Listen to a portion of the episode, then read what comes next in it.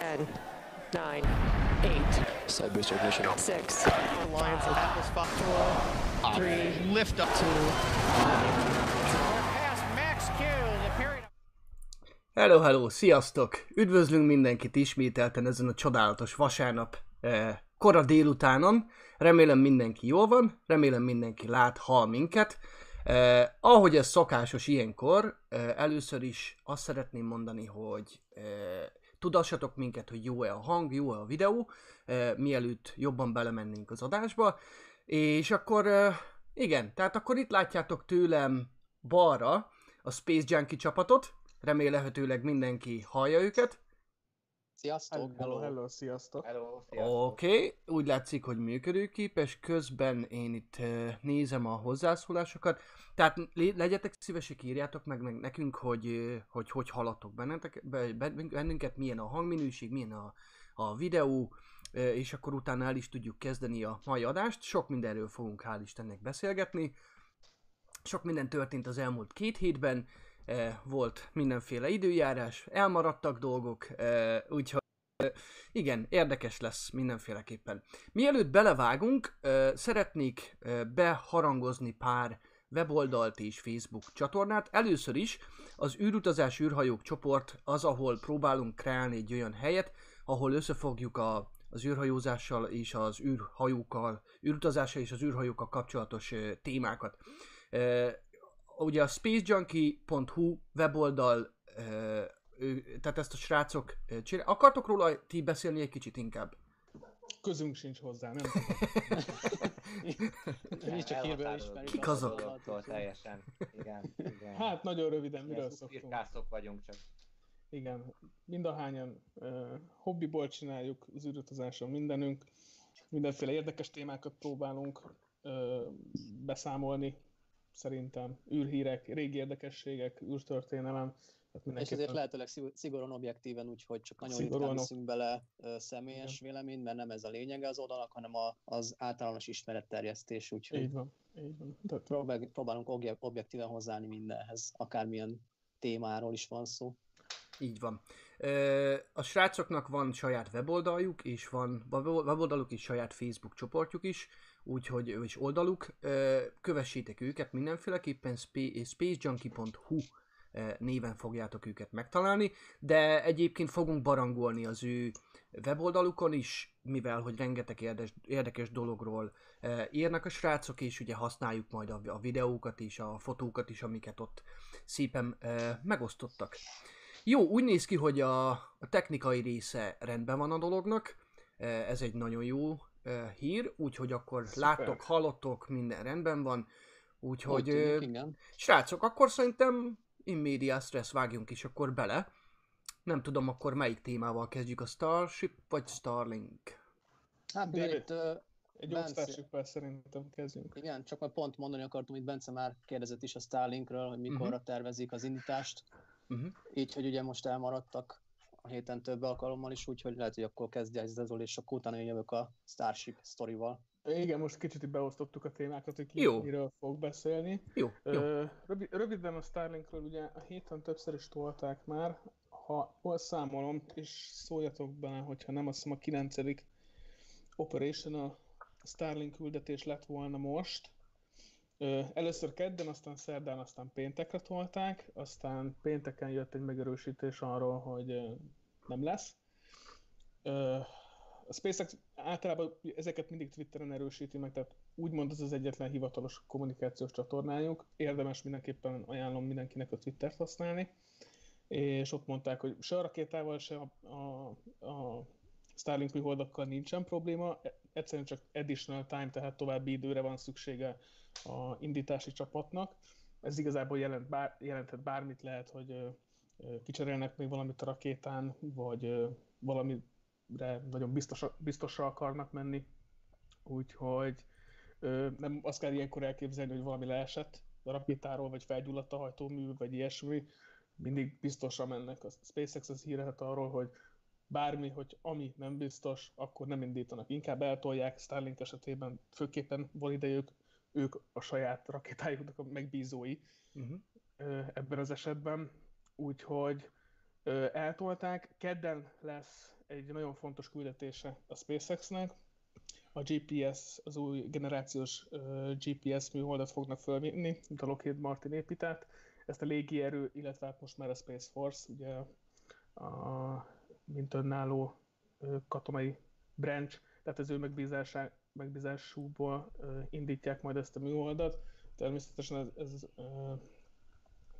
kiemelt fontosságú a SpaceX-nek, mint minden katonai megrendelés, úgyhogy a Starlink egyelőre úgy tűnik, hogy majd utána fog elstartolni.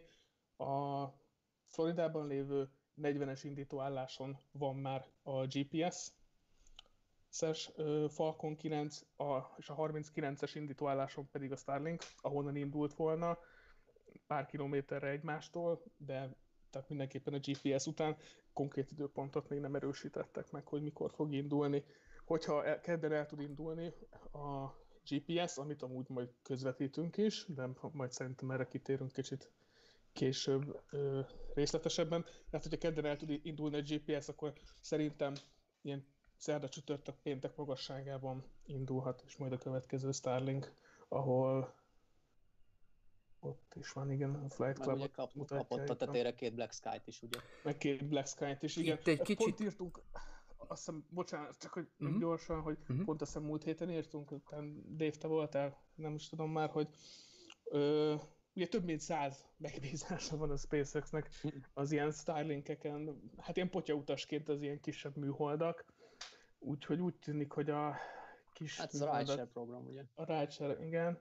Tehát egyre több megrendelőjük van ezen a piacon is, ahol amúgy a Rocket Lab ö, volt eddig ö, túlsúlyban, mint új cég, aki kimondottan ezekre a kis műholdakra specializálódott, de most a SpaceX is úgy, úgy tűnik, hogy ebből a piacból egy jó nagy részt azért ki, kihasít így magának, és így a Starlink indításokon megoldják ezt is. Úgyhogy érdekes lesz. Egy dologra itt egy kicsit kitérnék, hogyha nem probléma, ugye a GPS 3-as indítással kapcsolatban. Én ugye, aki tudja jól, én nemzetközi űrállomás és egyéb ö, föld körül keringő objektumok fotózására kezdek szakosodni, és találtam egy nagyon-nagyon jó weboldalt. Ez sajnos nem ingyenes, úgyhogy ezt így gratisként mutatom meg nektek. Úgy hívják a weboldalt, hogy Flight Club. És Van egy srác egyébként, matematikus programozó, és ő csinált egy ilyen weboldalt, ahol rettentő sok érdekes dolgot lehet kideríteni, többek között például telemetriai adatokat az indításról. Itt például a GPS 3-as küldetésnek a első, második fokozat, telemetriai adatait, hol fog landolni, mindegy, nagyon sok érdekes dolgot ö, lehet itt kideríteni, de ami érdekes számunkra, a srác ö, valahonnan szerzi, gondolom van ennek egy megfelelő forrása, hogy mi lesz a, a röppályája ennek az indításnak, és konkrétan látjátok, hogy ez egy nagyon-nagyon jó kis vizualizáció, eh, amit itt a srác a weboldalon nyújt. Eh, ez mindössze 5 dollár havonta, de egyébként az én saját Patreon oldalomon is megosztom, mivel hogy én szeretném értesíteni majd az embereket a különböző Starlink műholdakról. A Starlinket is mutatta egyébként, most nem aktuális, mert mindig a következő indítást mutatja, de láthatjátok, hogy szépen mutatja, hogy hogy, hogy fog kinézni az indítás profilja. És konkrétan úgy néz ki, hogy Nagy-Britannia fölött, és ha megnézem, akkor Magyarország talán, hát nem tudom, lehet, hogy Magyarországról látszani fog, talán látszani fog. Úgyhogy érdemes lesz egyébként, kedden este egyébként, ugye srácok közvetíteni fogjuk. Az Hát indít... Na, na, Igen, mi itt leszünk, úgyhogy reméljük. Szóval indít, eh, tehát az indítást közvetíteni fogjuk, és azért el fogjuk majd akkor azért mondani, hogy mikor érdemes ki, kimenni mondjuk nézelődni egy picit, szigorúan telefonnal úgy, hogy a háttérben mi futunk. és, és, na igen, És... Szép árukapcsolás volt. és látjátok, ha például ráközelítek, akkor azt is mutatja, hogy az első fokozat nagyjából hol fog leszállni az úszó platformra, ami ezen az, ebben az esetben az, of course, I still love you. Ju- Just read in, Just read, instructions. A GRTI. Akkor a másik lesz a Starlink küldetéshez gondolom. Ő az of, course I still love you. Hát ő szegénynek most volt egy ilyen potya köre, de most éppen viszik vissza Uh-huh. Port Canaveral-ba, aztán majd amikor meg lesz az új indítási dátum, akkor gondolom, hogy megint ki, kivontatják az óceánra. Uh-huh. Egyébként, ahogy nézegettem a landolási zónát, eléggé közel van egymáshoz a Starlink és a, a GPS 3-nak, és ilyen 640 km körül az Atlanti óceánon. Uh-huh. a, vár mind a két drónhajó, hát illetve most már csak a GRTI, ugye az Okis Rivány megy vissza. Ö, úgyhogy egyébként ez is érdekes, hogy ö, hasonló, hasonló landolási zónájuk, mert ugyanolyan uh-huh. röpájára juttatják fel mind a két műholdat, vagy hát a, mind a két indítást igazából. Hát meg ugye nehéz azt hiszem, mert az, a starlink tehát a Starlink indításoknál általában, hát mennyi? 20-22 tonna, tehát teljesen Hát ott eléggé kimaxolják, igen, ott azért, kimaxolják. ott azért próbára Igen. teszik a block 5 az biztos, úgyhogy Uh-huh. az, az eléggé, az, azok a legnehezebb rakományok egyébként én úgy tudom, hogy a, főleg, hogyha 60 Starlink műhold van, mert most Igen. lehet, hogy idézőjelben csak 57 lesz, ugye a két Mhm. Black Skies műhold miatt most lehet, hogy egy picit könnyebb, de, Igen. de hát azért ez a GPS 3 se lesz egy annyira. Igen, ez az érdekes, ha, ha nem tudom, láttátok-e, hogy van egy ilyen um, fantázia rajzpont, múltkor futottam bele az egyik közösségi oldalon, ami egy Starshipet mutat, amiben uh, Starlink műholdak vannak így bepakolva. Egy ilyen elég, elég, elég látványos kis, ilyen művészi rajz, tehát még nyilván nem tart itt a projekt, de, uh-huh. de ja, tehát hogy hát, azért két, rengeteg hát azt hiszem, ugye négy teljes csomag, tehát 4x60, ugye 240-et Igen, Hát igen, rajzoltak bele. Igen, annyi- szóval annyit fog az annyit fog felvinni majd. ki. Igen. Hát, igen. Tehát a héten ugye volt erről bejegyzés, erről a Starlink indításról, és hála a jó Istennek egész sokan érdeklődtetek. Más csoportokban is a megosztott bejegyzés alapján, és az, az űrutazás űrhajók csoportban is. Úgyhogy mindenféleképpen fogunk ezzel kapcsolatban posztolni. Én mindenféleképpen, hogyha tudunk előrejelzést, és azt is, hogy nagyjából mikor lehet Magyarországon észlelni, úgyhogy mindenféleképpen kövessetek, kövessétek az eseményeket a csoportban, és próbálunk benneteket informálni e, arról, hogyha, hogyha tudunk információt arról, hogy mikor indul, valamint e, jó idő esetén mikor lehet észlelni szabad szemmel is akár. Úgyhogy szerintem, nem tudom, a Starlinkről beszéljünk még. A, azt egyébként elfelejtettem mondani, hogy kérdésekkel nyugodtan bombázzatok minket. Azért vagyunk itt, hogy, hogy megválaszoljuk, nincsen hülye kérdés, szeretnénk kiemelni. Nyugodtan bármilyen, bármivel kapcsolatban kérdezetek, ami, ami űrutazás vagy űrhajókkal kapcsolatos. Úgyhogy nyugodtan jöhet bármi. Ezt, hogy a végén, ezt, hogy a végén hozzátetted, éppen akartam mondani, hogy a jövő heti nyertes lottószámokat, azokat nem osztjuk meg a nézőinkkel, azt megtartjuk magunknak, de, így- de így ez már így nem poén. igen. Úgyhogy igen, úgyhogy Starlink ügyben itt tartunk most. Hát gondolom, hogy nagyon sok amatőr csillagász azért mondjuk ennek marára örült, hogy, hogy tolták az indítást. Ha minden igaz, ugye nem tudom, Zoli, a Visorsat említetted? Fú, nem, de jó, hogy mondod. Ö, azt hiszem ez lesz az első, és segítsetek már, most ebben nem Én úgy tudom, hogy már az hogy- előzőn volt. Igen, Az a azon volt kérdés, egy hogy a teljes kettő. adagban, adagon lesz, vagy minden műholdon, ugye ez a fény visszaverő, vagy fény visszaverés gátló, akkor Igen. igen. Igen. Tehát az, a, a Visorsat Starlinknél volt az, hogy egy Igen. kísérleti műholdat, műholdat küldtek úgy fel, hogy tesztelték ezt a vissza, fény visszaverő gátló, uh-huh. Mhm. vagy nem is tudom, hát igen, talán mondhatjuk így magyarul, Uh-huh. ezt az eszközt, és most már az összes, mind az 57 ö, műholdat felszerelték ezzel elvileg úgy, hogy meglátjuk, hogy milyen hatása lesz, de hát igazából ezt úgy kell elképzelni, mint az autók szévédőjénél az a, az a kis lenyitható kis, hát hogy Mutatom. mondjam, milyen Mutatom. darab, tehát igazából így, így ráhajlik a, a műholdnak azon a részére, ami, ami visszaverheti a fényt, és igazából így gátolja meg a, a fény visszaverődést, amit a Földön ugye látunk. Uh-huh. Közben kitettem róla egy fotót. Oké. Okay. Igen, ez egy ilyen könnyű, ilyen, mint egy habszivacs, ha jól tudom, valami olyasmi anyagból készül egyébként, és, és, és ennyi az összes szerepe, mert ugye ezt, ezt saját fotóimon is láttam, ugye egyrészt az orientációtól függ, maga az, hogy mennyi fényt ver vissza, tehát már aktívan próbálják ezzel a Knife Edge, ugye, Knife Edge konfigurációval Igen. ö, úgy pozícionálni a műholdakat, hogy, hogy egyáltalán, tehát hogy valamennyire csökkentsék a fény visszaverő képességét, de ugye vannak, vannak olyan elemei, amiket egyszerűen nem tudnak, akárhogy pozícionálják, nem tudják úgy állítani, hogy ne verjen megfelelő, vagyis ö, túl sok fényt úgymond vissza a föld felé, és, és ugye ezt próbálják ellensúlyozni. Most azt azért tudni kell a Starlink műholdakról, aki esetleg néz minket, az már talán tudja, de ezt mindig elmondjuk, hogy alapvetően a Starlink műholdakkal a legnagyobb probléma az indítás utáni hetekben van, mert ugye ilyenkor két konfigurációban van, ugye álló és fekvő, és általában ilyenkor, amikor a, az, e- a kezdeti 250, azt hiszem kilométer körüli magasságról elkezdik a, a, az ionhajtóművekkel szépen lassan emelni a magasságát, ilyenkor ugye egy, azt hiszem a fekvő, igen, a fekvő konfigurációban van, és ilyenkor rettentően sok fényt ver vissza és most ezt próbálják úgymond kompenzálni azzal, hogy egyrészt más konfigurációban van, tehát már ha jól tudom az álló konfigurációban fogják, ha jól tudom, de nem vagyok benne biztos, és, és alapvetően ezzel a, a, a, a fény visszaverő úgymond kialakítással, ez a kis, ilyen kis flap, ilyen kis, hogy mondják ezt, ilyen kis kiálló kis részek, és ezekkel próbálják majd korrigálni ezeket. Tehát amikor már úgymond a megfelelő magasságban van, akkor már én úgy tudom, hogy nem szabad szemes, vagy pedig csak és kizárólag eszméletlenül sötét ég alól.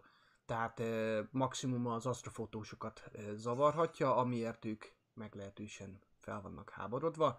De én úgy gondolom egyébként, hogy az Iridium műholdakhoz hasonlóan megpró- egyrészt hozzá fogunk szokni, nagyon túl sok mindent nem tudunk ezzel csinálni, örüljünk, hogy egyáltalán megpróbálnak ezzel valamit kezdeni, másrészt pedig eh, szoftveresen megpróbálják gondolom majd eh, eltávolítani ezeket a műholdakat, meg reméljük, hogy tudják majd csökkenteni a fény visszaverő képességüket. Közben csak annyit ö, Zsombó Gábornak köszönöm megint, meg közben utána néztem, mert rosszul mondtam, nem 20-22 tonna a Starlink, mert 400 kilóra emlékeztem valahogy. addig. 260 kiló, ha jól tudom. Én 250-260, Mhm. tehát 13-15, amit ö, alacsony földkörüli pályára visznek. Az 20-22 talán a Falcon Heavy kategória már. Uh-huh. Nem tudom, valamiért ez ragadt meg.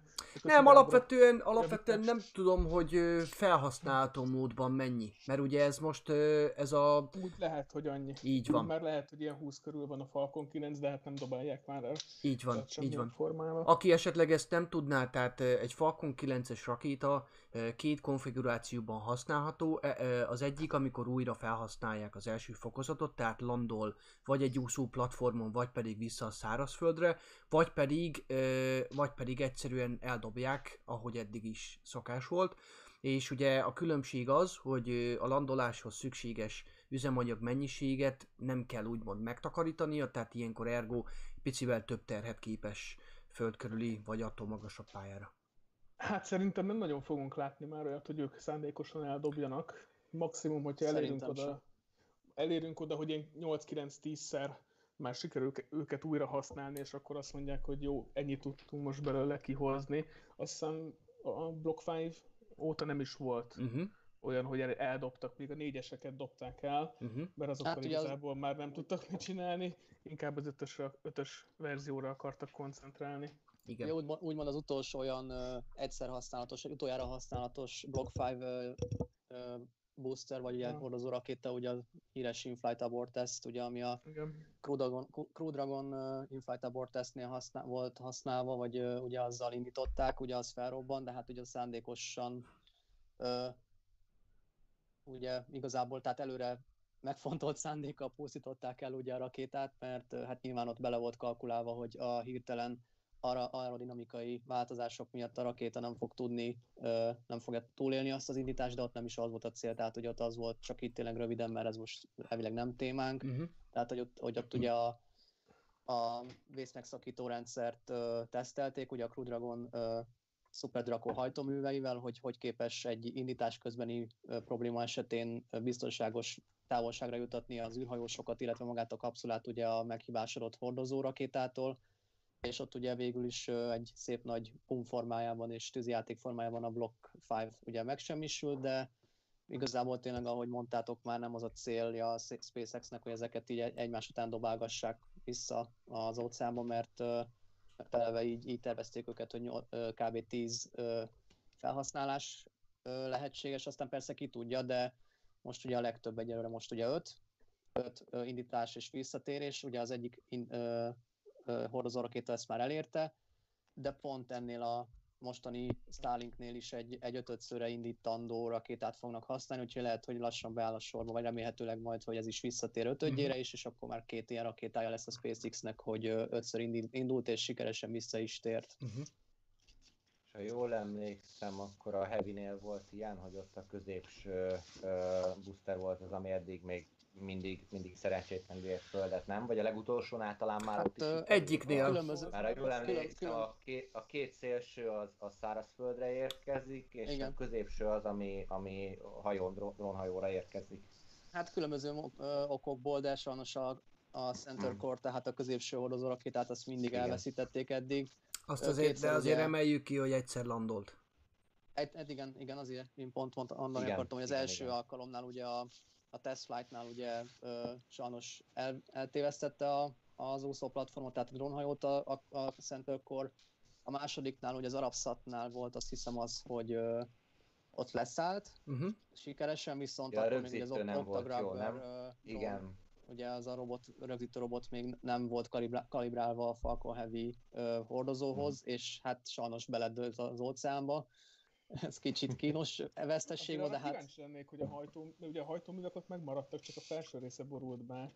Hogy esetleg azokat vajon használják Ja. újra. Hát ez jó kérdés. Hát Az a sós víz azért biztos, hogy nem tesz Be- semmi jót. Beolvasztották. Ja. Hát valahogy lehet, hogy újra használták azt is, csak nem úgy olyan formában, hogy tervezték. Kólás, akkor ugye a harmadik kólás Falcon- dobozokat csináltak be. Csak ugye a harmadik Falcon Heavy indítás, ugye az S- STP-2-es indítás volt, ott is, ö, Uh-huh. Ott is végül azt hiszem túl, túl gyorsan érkezett vissza a rakéta, és inkább ott szándékosan az óceánba irányította magát a program által. Uh-huh. Tehát ugye ilyenkor az, a, az is fő szempont a visszatéréseknél, amikor drónhajóra száll le a Falcon 9, hogy ha bármi gond van, akkor lehetőleg ne a drónhajót is tö- tegye tönkre, hanem maximum a rakéta Inkább semmisüljön meg Mhm. és uh, ilyenkor a vé- szintén egy ilyen vészhelyzeti program lép életbe, és igazából szándékosan az óce- óceánba irányította a hordozó rakétát, tehát ez, is, ez is így megsemmisült sajnos. De talán a következő Falcon Heavy, ami a jól tudom, most így november körül lehet, tehát még elvileg idén lesz egy Falcon Heavy indításunk, talán ez most már sikeresen le is száll és vissza is tér majd a kikötőbe. Én idénre nem láttam, mondják pedig, hogy lesz egy Falcon Heavy indítás, de én nem nagyon találok. A, például a SpaceX alkalmazásában semmit nem mutatnak erről. Az ég Ö, A világon. Spaceflight Now, uh, Spaceflight Igen. Now honlap, uh, ott, ott uh, no, ilyen utolsó negyedévre írja, tervezett utolsó negyedéves indítás, tehát Mhm. azért nem, egyáltalán nem fix még, Uh-huh, uh-huh. de, de elvileg, elvileg tervben van még egy Falcon Heavy indítás. Én is így tudtam, csak aztán- egyszer nem találok róla semmit, ezért, ezért, Aha. mert én is meg akartam már nézni, vagyis meg is néztem, hogy pontosan. Hát, Hello, srácok, én is közben megérkeztem. Szervusz, Bence. Szia, a Szóval késésért. a, Spaceflight Közben megérkezett a negyedik Space Junkie. Igen, ma most, most már teljes a csapat, tök jó. Mhm. Ah, yeah. Szerintem uh... podcastünk még nem is volt ilyen, nem? Hogy mindenki itt volt, múltkor meg én Igen, uh, voltam kiküldetésbe. igen, igen. Mindig van egy gyenge láncszem. Nagyon finom volt a szőnapi torta, úgyhogy... Helyes, helyes. Szóval a Nem irigykedtünk. Igen? a Bocs, Dávid. Spaceflight, Spaceflight, Spaceflight Now, csak kinyögöm.com vagy .com honlapot ajánlom egyébként, azoknál van egy ilyen Launch Schedule nevű menüpont, és ott az összes ö, ö, tervezett indítás, illetve a korábbi indításokról is egyébként lehet találni infókat, és ö, most egyébként, ahogy nézem, ö, Ott vagyok egyébként. Igen, itt késő 2020-ra teszik a, azt a Falcon Heavy-t, amiről Igen. A missions? Vagy melyiket nézzem? Az A launch schedule. launch, launch scheduled, és akkor ennyi late 2020. Ja, Falcon ja. Heavy USSF 44. Spaceflight.com Hát now. Spaceflightnow.com. Oké, okay, akkor ezért nem működik. Spaceflight now. Így. Úgyhogy elvileg ők írnak egy, egy tervezett indítást ké- ö, 2020 végére, aztán meglátjuk. Uh-huh. Hát Reméljük, jó lenne azért látni még idén egyet a Falcon Heavy-t. Igen. 9...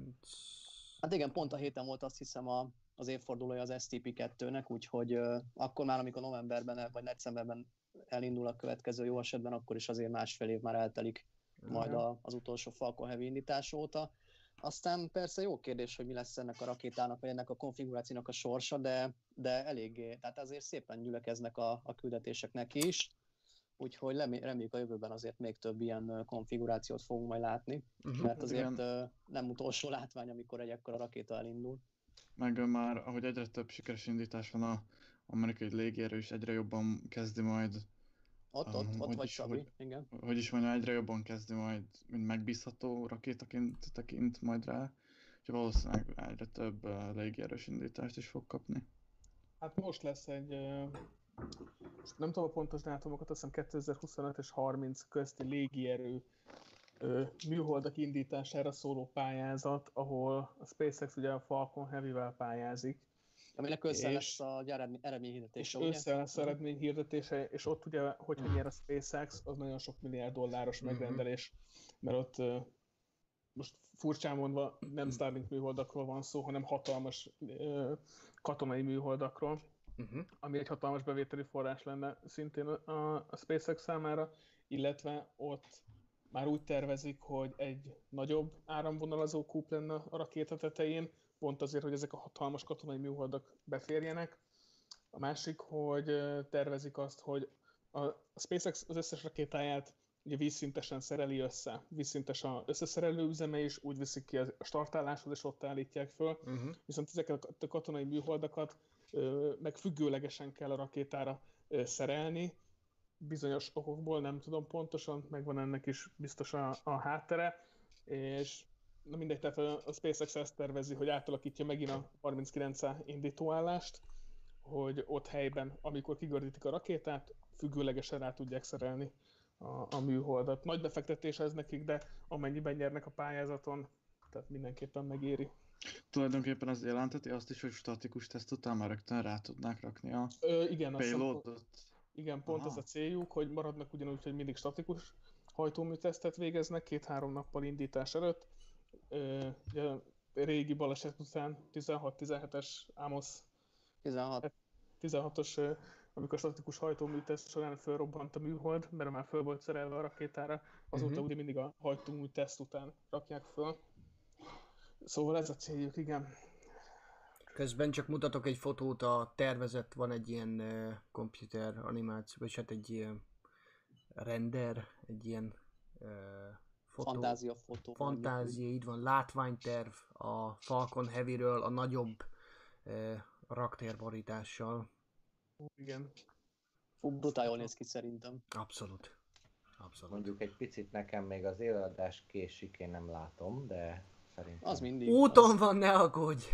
in progress. Ó, de menő. Tök, és, és látom a ré, és a katonasságnak a logója van rajta. Igen. Igaz? Az Igen. Mhm, igen, igen. Igen. És ami a Captain America! Van, ja, igen, és ami mögötte van, az, a, a- az már az a, az, az indító állvány, ami a, a Starship-et is viszi már, vagy az... Nem az, hiszem. Nem, az, az Vagy az a, csak a Star, megint- Starshipnek az indítóállását úgy képzeld el, Peti, meg, a, meg mindenki, hogy kor, Aha. konkrétan, ha most ezt a képet nézzük, akkor balra lefelé lesz a, az Ja, igen, torony az aha, képes. aha, Mhm. aha. Tehát ez, ez, egy, ez egy igazából egy, egy harmadik torony lenne, amit, amit itt látunk. Menő. pont azért a függőleges összeszerelés miatt, amit az Oli említett. Tehát, mert nyilván egyébként a maga a 39 indító a torony az nem megfelelő erre a célra, tehát külön erre a célra egy külön tornyot építenének, Hmm. ami a 39 indító torony mellett lenne, úgyhogy ja, kicsit meg fog változni ismét a, az egész. Hasonló amúgy, mint a űrsiklóknál volt, hogy ott is az volt, hogy kitolták az űrsiklót az indítóállásra, ezt a mobil szer- szerviz torony, mobile structure, Mhm. mm. nem tudom pontosan így hívták, ezt is Ez ugyanúgy a fogják. dolgon. Aha, aha. Igen, és akkor ö, ilyenkor Aha. védi is ugye az egész rakétát, teszem azt, hogyha éppen Floridában hurikán van, vagy hasonló, és akkor ott a végén rá tudják szerelni a tetejére. Jó, szerintem egy Jó. kicsit elkalandoztunk a El- Starlinktől, de ez már csak nálunk így működik. Jó, szerintem akkor jegeljük a Starlink témát, és ha van kedvetek, akkor át evezhetünk a Starshipre, ugye, mert hogy erről Ugyanúgy azért... Star, csak nem Link, hanem Yeah. Ship. Így van, mert erről azért folyamatosan megy a terefere mindenhol, ugye, ha más nem a mi űrdozás űrhajók csoportunkban azért folyamatosan ez egy megosztó téma, hogy most ez mennyire eh, értelmes, amit csinálnak, ugye sokan ezt eh, szokták ekézni, ugye, hogy ennek mi értelme van, úgyhogy hát ha van kedve egyébként valakinek, akkor egészen nyugodtan kezdjük el. Közben mondjátok, hogy mit mutassak, vagy, vagy inkább azt mondom, hogy először meg akarom mutatni a, a kutyust, meg ugye az... Ja, az EUS mindenki. igen, az meg a- kezdhetjük az SN7-tel egyébként, mert ugye ez a kettő összefügg. SN... Mhm. Jó, Igen. akkor erről beszélek szívesen én. Jó, és akkor közben én elindítom a... a szerkesztőségnek a Starship tudósa, úgyhogy... Starship részlegnek a vezető.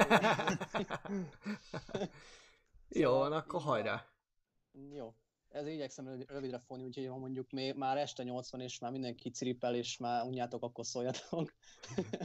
de, de igyekszem rövidre fogni azért. Oké. Szóval mondjuk úgy, hogy ami most Boca Chicában folyik, az inkább a háttérben zajló események sorozata, de egyébként pont a héten már végre ismét úgymond ö, ö, Premier Pláma került két ö, Starship prototípus. Azért majd beszélek arról is, hogy a háttérben mi zajlik, de a lényeg, hogy amit már Szabi pedzegetett, ugye az SN7 nevű teszt tanknak volt ugye még egy tesztje, mert egyébként még múlt héten, igen, igen, még múlt héten volt egy, egy nyomástesztje, egy kriogenikus nyomástesztje, ahol folyékony nitrogénnel töltötték föl, és akkor még a teszt közben a tetején keletkezett egy kis lyuk, és ezért végül is ugye az összes nitrogén úgymond eltávozott a, a, tesztrakét, a teszt tankból, és így nem tudták befejezni a, a tesztet. Viszont múlt hét, vagy bocsánat, ezen a héten hétfőn zajlott le egy javítás után a, közben itt már láthatjátok a tesztek a végét pont. Szóval most csinál, ö, me- megszerelték az SN7 ö, teszttankot, kijavították, és, és végrehajtottak rajta még egy tesztet, amiről sajnos egyébként pontos információ nem jött azóta sem, sem Elontól, sem a SpaceX-től, bár egyébként ezekről általában Elon maga szokott ö, ö, nyilatkozni Twitteren, tehát a SpaceX így a Starship prototípusokról nem nyilatkozik valamiért soha, de, de most Elon sem ö, számolt be semmilyen konkrét számról, ami, ami a nyomás tesznek a végeredményét illeti, tehát nem tudjuk, hogy ez a robbanás, amit láttatok az előbb, vagy hát végül is mondjuk úgy, hogy megsemmisülés, ez milyen nyomáson következett be, de, de én azt, azt találgattam itt magamban, hogy ahhoz képest, hogy milyen hosszan töltötték fel a tankot, illetve milyen hosszan tartott az egész teszt, szerintem egy elég nagy nyomást sikerült elérni rajta, vagy benne. Aztán persze lehet, hogy teljesen rosszul gondolom, mivel, mivel nem érkezett pontos és hivatalos info, ezért mindenki csak találgat, de, de adatgyűjtésnek mindenképp jó volt a SpaceX-nek, még akkor is, hogyha esetleg ez a nyomás nem volt megfelelő, vagy nem volt a, az a kitűzött cél, nem érte el azt a kitűzött célt, amit szerettek volna. Adatgyűjtésnek mindenképp jó volt ez is, és, és hát viszont most már olyan állapotban volt az SN7, hogy, hogy nem volt érdemes ugye további javításokhoz, úgyhogy ez is valószínűleg szerintem beolvasztják, és majd egy későbbi Starshiphez majd felhasználhatják, vagy lehet, hogy valami erekjeként kiteszik Pókacsikai összeszerelő üzemben. Úgyhogy az SN7 pályafutása ez, így véget ért, de még egyszer mondom, ez így szerintem te, adagyűjtésnek mindenképp jó volt. Uh-huh. Ö, és hogy kicsit ugye a múltkori, még az SN4 után, miért az SN7 következett, kicsit így félrevezető lehet, vagy, vagy becsapós, de, de közben az SN5, SN6 teljes tank prototípus viszont addig szépen várakozott a most már, most már Mid, Midbay-nek nevezett ö, ö, épületben, ami ugye az összeszerelő részen található Bokacsikában, tehát az, amit most látok képek, azok egyébként már a teszt pad, illetve a teszt ö, résznél van. Ugye nyilván azért pár kilométer alébb van az egész összeszerelő komplexus, vagy komplexum, komplexus az kicsit más, szóval komplexum. Ö, tehát azért ezek biztonságos távolságra vannak, hogy véletlenül se történjen ö, baleset. úgyhogy ö, Közben a kutyut lehet látni a távoli felvételről, ez valami hihetetlen egyébként. Igen, és akkor Zeus, Zeus, mert már említésre került, Zeus egy, egy, hát egy robot kutya szó szerint, igazából vele, vele mérték fel a terepet, amikor még azért emberek számára nem volt teljesen biztonságos ugye a, a pad, és ott látjátok még be is nyirazva, hogy Zeus bízták meg azzal a nemes feladattal, hogy mérje fel a terepet, és, és tényleg nézzen körül, Hát, hogy éppen most jó. hogy van. És neki egyébként külön ólat is csináltak, külön, külön kutyaója van szó szerint, úgyhogy nagyon-nagyon viccesek. Van egy külön 220-as töltője. Igen. Azaz. Úgyhogy, úgyhogy külön kutyaója van Zeusnak, nagyon cuki. Igen. Jó napot, az értetek? Zoli közben adásban van. úgyhogy, úgyhogy Zeusról ennyit, meg az SN7-ről ennyit, és akkor, hogy miért SN7 volt, mert egyébként a másik kettő korábbi prototípus már szépen ö, egyébként készen, majdnem teljesen összeszerelve várta azt, hogy sorra kerüljenek a teszt ö, procedúrában, és az SN5-öt gyakorlatilag másnap még, amikor az SN7 maradványai ott voltak a tesztpadnál, már akkor elkezdték áttolni, sőt át is tolták, átszállították a, a összeszerelő csarnokból a, a tesztpadra, úgyhogy jelenlegi állás szerint most kedden, tehát két nap múlva kezdődnek meg a tesztek az SN5-tel, SN5 ö, nevű prototípussal, aminek valószínűleg ugyanaz lesz a, a procedúrája, mint az SN4, SN4 tehát az SN4 ö, prototípus esetén, tehát először egy, valószínűleg egy hát egy úgymond egy ilyen szobahőmérsékletű, de hát nyilván nem egy szobában vannak, tehát egy külső hőmérsékletű folyadékkal, ez lehet víz, lehet akár nitrogén, bár a nitrogén szerintem szó, ilyen hőmérsékleten még nem folyékony. A lényeg, hogy egy külső hőmérsékletnek megfelelő folyadékkal feltöltik, megnézni, hogy nem szivárog-e bárhol is. Ezután következhet egy kriogenikus nyomásteszt, ugye egy, akkor már viszont biztos, hogy folyékony mélyhűtött nitrogént használnak egyébként, ami sokkal biztonságosabb, mint a tényleges üzemanyagként használt metán és oxigén, tehát hogyha bármiféle gond lenne a, a nitrogén teszt közben, akkor sem ö, robbanna föl, úgy, mint az SN4 esetében. Ö, és hogyha ezeken a teszteken is túl van, akkor valószínűleg utána már beépítenek egy Raptort, egy Raptor hajtóművet, ö, utána kezdődhet egy nyomásteszt, ö, szintén majd pedig egy statikus, statikus hajtóműteszt, és remélhetőleg már az SM5 esetében is besz, végre beszélhetünk egy 150 méteres tesztről is, egy ugrásról, de ehhez azért jó pár teszten túl kell esnie ennek a prototípusnak is, de egyébként ha megnézzük közelebbről, bár egyébként ez a két prototípus nem áll soha egymás mellett, de már az SM5 is sokkal sokkal szebben és sokkal összetettebben néz ki, mint akár az SM4, tehát szerintem már ennél az prototípusnál is egy, egy nagy eredményt és nagy előre, előrelépést értek el az összetettség és a, az integritás terén. Tehát én, én szerintem egyébként tényleg mondjuk próbálok mindig amúgy is optimistán hozzáállni, bármit is csinál a SpaceX, de szerintem ennél az SM5-nál már láthatunk egy 150 méteres ugrást is. De ami biztos, hogy kedden kezdődnek ezek a, ezek a tesztek, úgyhogy elvileg már holnap kezdődött volna, de végül most a honlapi ö, útlezárás még egyébként azt törölték, úgyhogy végül most ö, 30-án indulnak majd a tesztek. Tehát ez van igazából úgymond a frontvonalban, amit ugye mi is így laikusok egyébként így izgalmasabb képeknek és fotóknak te, tudunk be, de közben a háttérben egyébként továbbra is zajlik a, mind a tesztpad, mind pedig a, az építő, a- most már a Super Heavy-nek az összeszerelő üzemét is elkezdték építeni.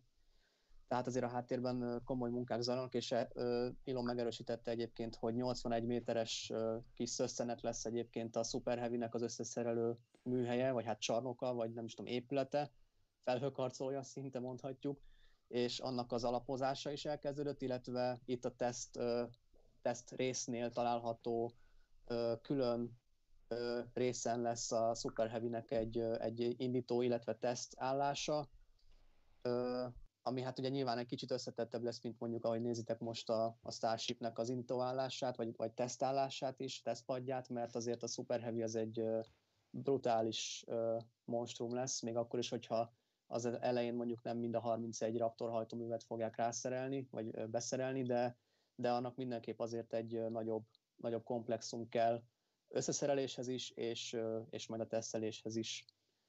Úgyhogy nem tudom, Szabi, esetleg találtál-e már arról a nagy kék darúról külön egy, egy videót, vagy, vagy fel, felvételt. Egyébként az, a NASA Spaceflight csapatnak a tegnapi videója tartalmaz elég sok képet, vagy konkrétan egy, egy külön darut, ami, ha jól tudom, 160 tonna teherbírású, tehát egy elég összetett és ö, komoly ö, monstrum. Ezzel fogják majd összes, összeszerelni a, a Super Heavy-nek a, az összeszerelő műhelyét, vagy ö, épületét, úgyhogy ö, Úgyhogy mondom, a háttérben is zajlanak nagyon az események, és tényleg egyébként minden nap érdemes nézegetni a, a videókat, mert mindig, mindig található, meg, meg megfigyelhető, nagyon érdekes ö, felvétel, még akkor is, ha mondjuk nem konkrétan egy statikus hajtóműtesztről van szó, mert, a, mert azért a háttérben zajló munkák is izgalmasak szerintem. Úgyhogy és, ha jól emlékszem, akkor pont most volt a héten, hogy ugye megerősítette, megerősítette az Elon Musk, hogy szeptemberben várható az éves beszámoló a SpaceX-ről. Ugye eddig minden korábbi évben volt egy alkalom az évben, amikor a SpaceX teljesítményét, hát nem ilyen évértékelő, de ö, 2016-ban kezdte, amikor először be lett jelentve a Starship, akkor még az Interplanetary Transport System, aztán lett a BFR a későbbi években, de az még a nemzetközi ö, az, ö, űrkongresszuson, tavaly meg Mhm, uh igen. Csikában volt a, a, az éves ö, nagy happening, és most elvileg majd szeptemberben megint. Most az, hogy hol, azt még nem tudjuk, meg a pontos dátumot se, de az megint egy érdekes esemény lesz, biztos vagyok benne. Hát igen, ugye igazából évente változik az egész konfiguráció, de most már talán szerint, én úgy, úgy gondolom, hogy azért most lejutottak egy olyan pontra, ahol maximum ilyen finom hangolások lehetnek, Igen. de nyilván annyira még az egész kísérletezés és teszt folyamat, és, és tényleg most még mindig csak a prototípusokat építik, majd erre is még egyébként lesz egy külön megjegyzésem, ha lesz az időengedi, és ti is engeditek. Tehát annyira még a kezdetleges foly, szakaszában tartunk az egész Starship programnak, hogy finom hangolások bármikor előfordulhatnak, de, de az alapvető konfigurációnál szerintem elérték azt a pontot, ahol már nagyon komoly változtatásokra nem fog sor kerülni, de persze érdeklődve várjuk, hogy azért Elon mit fog mondani szeptemberben. Úgyhogy reméljük tényleg majd össze lesz egy ilyen újabb ismertető, de, de né- néhány ilyen találgatást egyébként már lehetett hallani, hogy amiket egyébként még nem, de talán már meg is, meg is egyébként meg is erősítette, ugye, hogy a Super Heavy-nel most éppen ö, 31 hajtómű lesz 38 Raptor helyett, illetve a, a szárnyaknál lesz módosítás, úgyhogy ö, igazából tényleg kíváncsian várjuk, hogy Elon miről fog beszámolni, de de elvileg minden évben volt eddig bármi, vala, valahol, valamilyen formában be, ilyen sajtótájékoztató, vagy, vagy beszámoló, úgyhogy most is várható valami. Igen. Ha jól emlékszem, a legutóbbin volt nem az a, az életnagyságú modell, a, a úgymond a díszlet. Hát az, az, Hát az A- MK, a- a- MK1, igen, tehát az volt Igen, az első igen, az a összeszerelt Chicán, prototípus. mhm.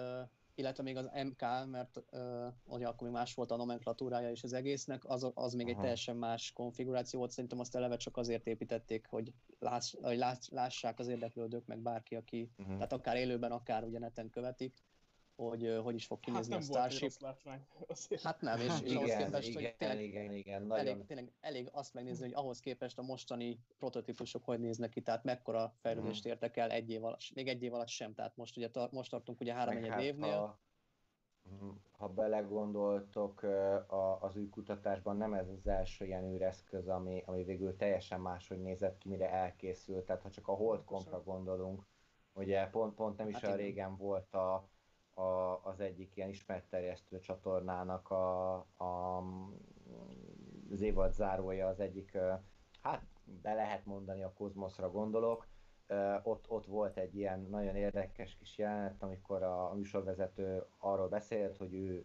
is járt a, a világkiállításon, amikor gyerek volt, Uh-huh. és akkor pont azt láthattuk a felvételen, hogy az első verziójú Hold kompot így a, a gyerekek így körül rajongják, hogy, hogy valószínűleg majd ilyen lesz a Hold komp, ugye akkor még azt hiszem három vagy négy év volt hátra az első sikeres oldalszállásig, szóval hogy azért rengeteg mindent változtak ezek az eszközök az a kezdeti tervekhez. Ugye ahogyan építik, rájönnek, hogy ez így mégse jó, az úgy mégse fér be, Tehát, hogy, hogy igen, igen kíváncsi leszek a végeredményre, és majd tényleg gondoljátok el pár optimista vagyok egy, egy pár éven belül, amikor elkészül és tényleg az első igazi teszteket láthatjuk, akkor így elővehetjük az első képeket, az első verziókat, hogy hogyan gondolták, milyen lett, mit tartottak meg, mit változtattak. Egy, egy, egy iszonyat, egy egész könyvnek az anyaga lehet. Csak ez Hát az biztos. Igen. És egyébként Ami nagy szerencsénk van, bocsánat, csak egy másodperc, hogy tényleg élőben nézhetjük végig. Én pont ezt akartam igen. mondani, igen. Tehát, hogy Youtube-on ugye vannak ketten, hárman láppádra, espádra, a NASA Spaceflight, hogy élő livestreameket tolnak a helyszínről órákon keresztül, amikor nem történik semmi, de megy a beszélgetés, mozdítanak valamit, akkor elkezd mindenki ugye filózni, hogy mit, mi Aha. történik, meg hogyan. Nagyon szerencsésnek tartom amúgy magunkat, hogy Sőt, po- ha- ilyen időben élünk, hogy ezt Igen. így tudjuk látni. Igen, Ez ezt élőben fantasztikus. tudjuk. Azt hiszem Zoli, Zoli pont, pont Zoli volt ráfüggve, ha jól emlékszem, nem te nézted még a betonozás fázisától, tehát így... Vagy, vagy Az én vagy voltam. Dávid, nem tudom, volt, Dávid volt. Dávid, Én, Dávid én volt, néztem a legelejétől, igen. Igen, ez a belsős kommunikációba jött a szöveg, hogy á, gyerekek, buka csikába betonoznak. Igen. Na most, oké, okay, tehát valaki kérdezi a, az élő chatünkben, hogy mik azok a horpadások nem túl professzionálisak. Ezt meghagyom nektek. Ennek a... Jó.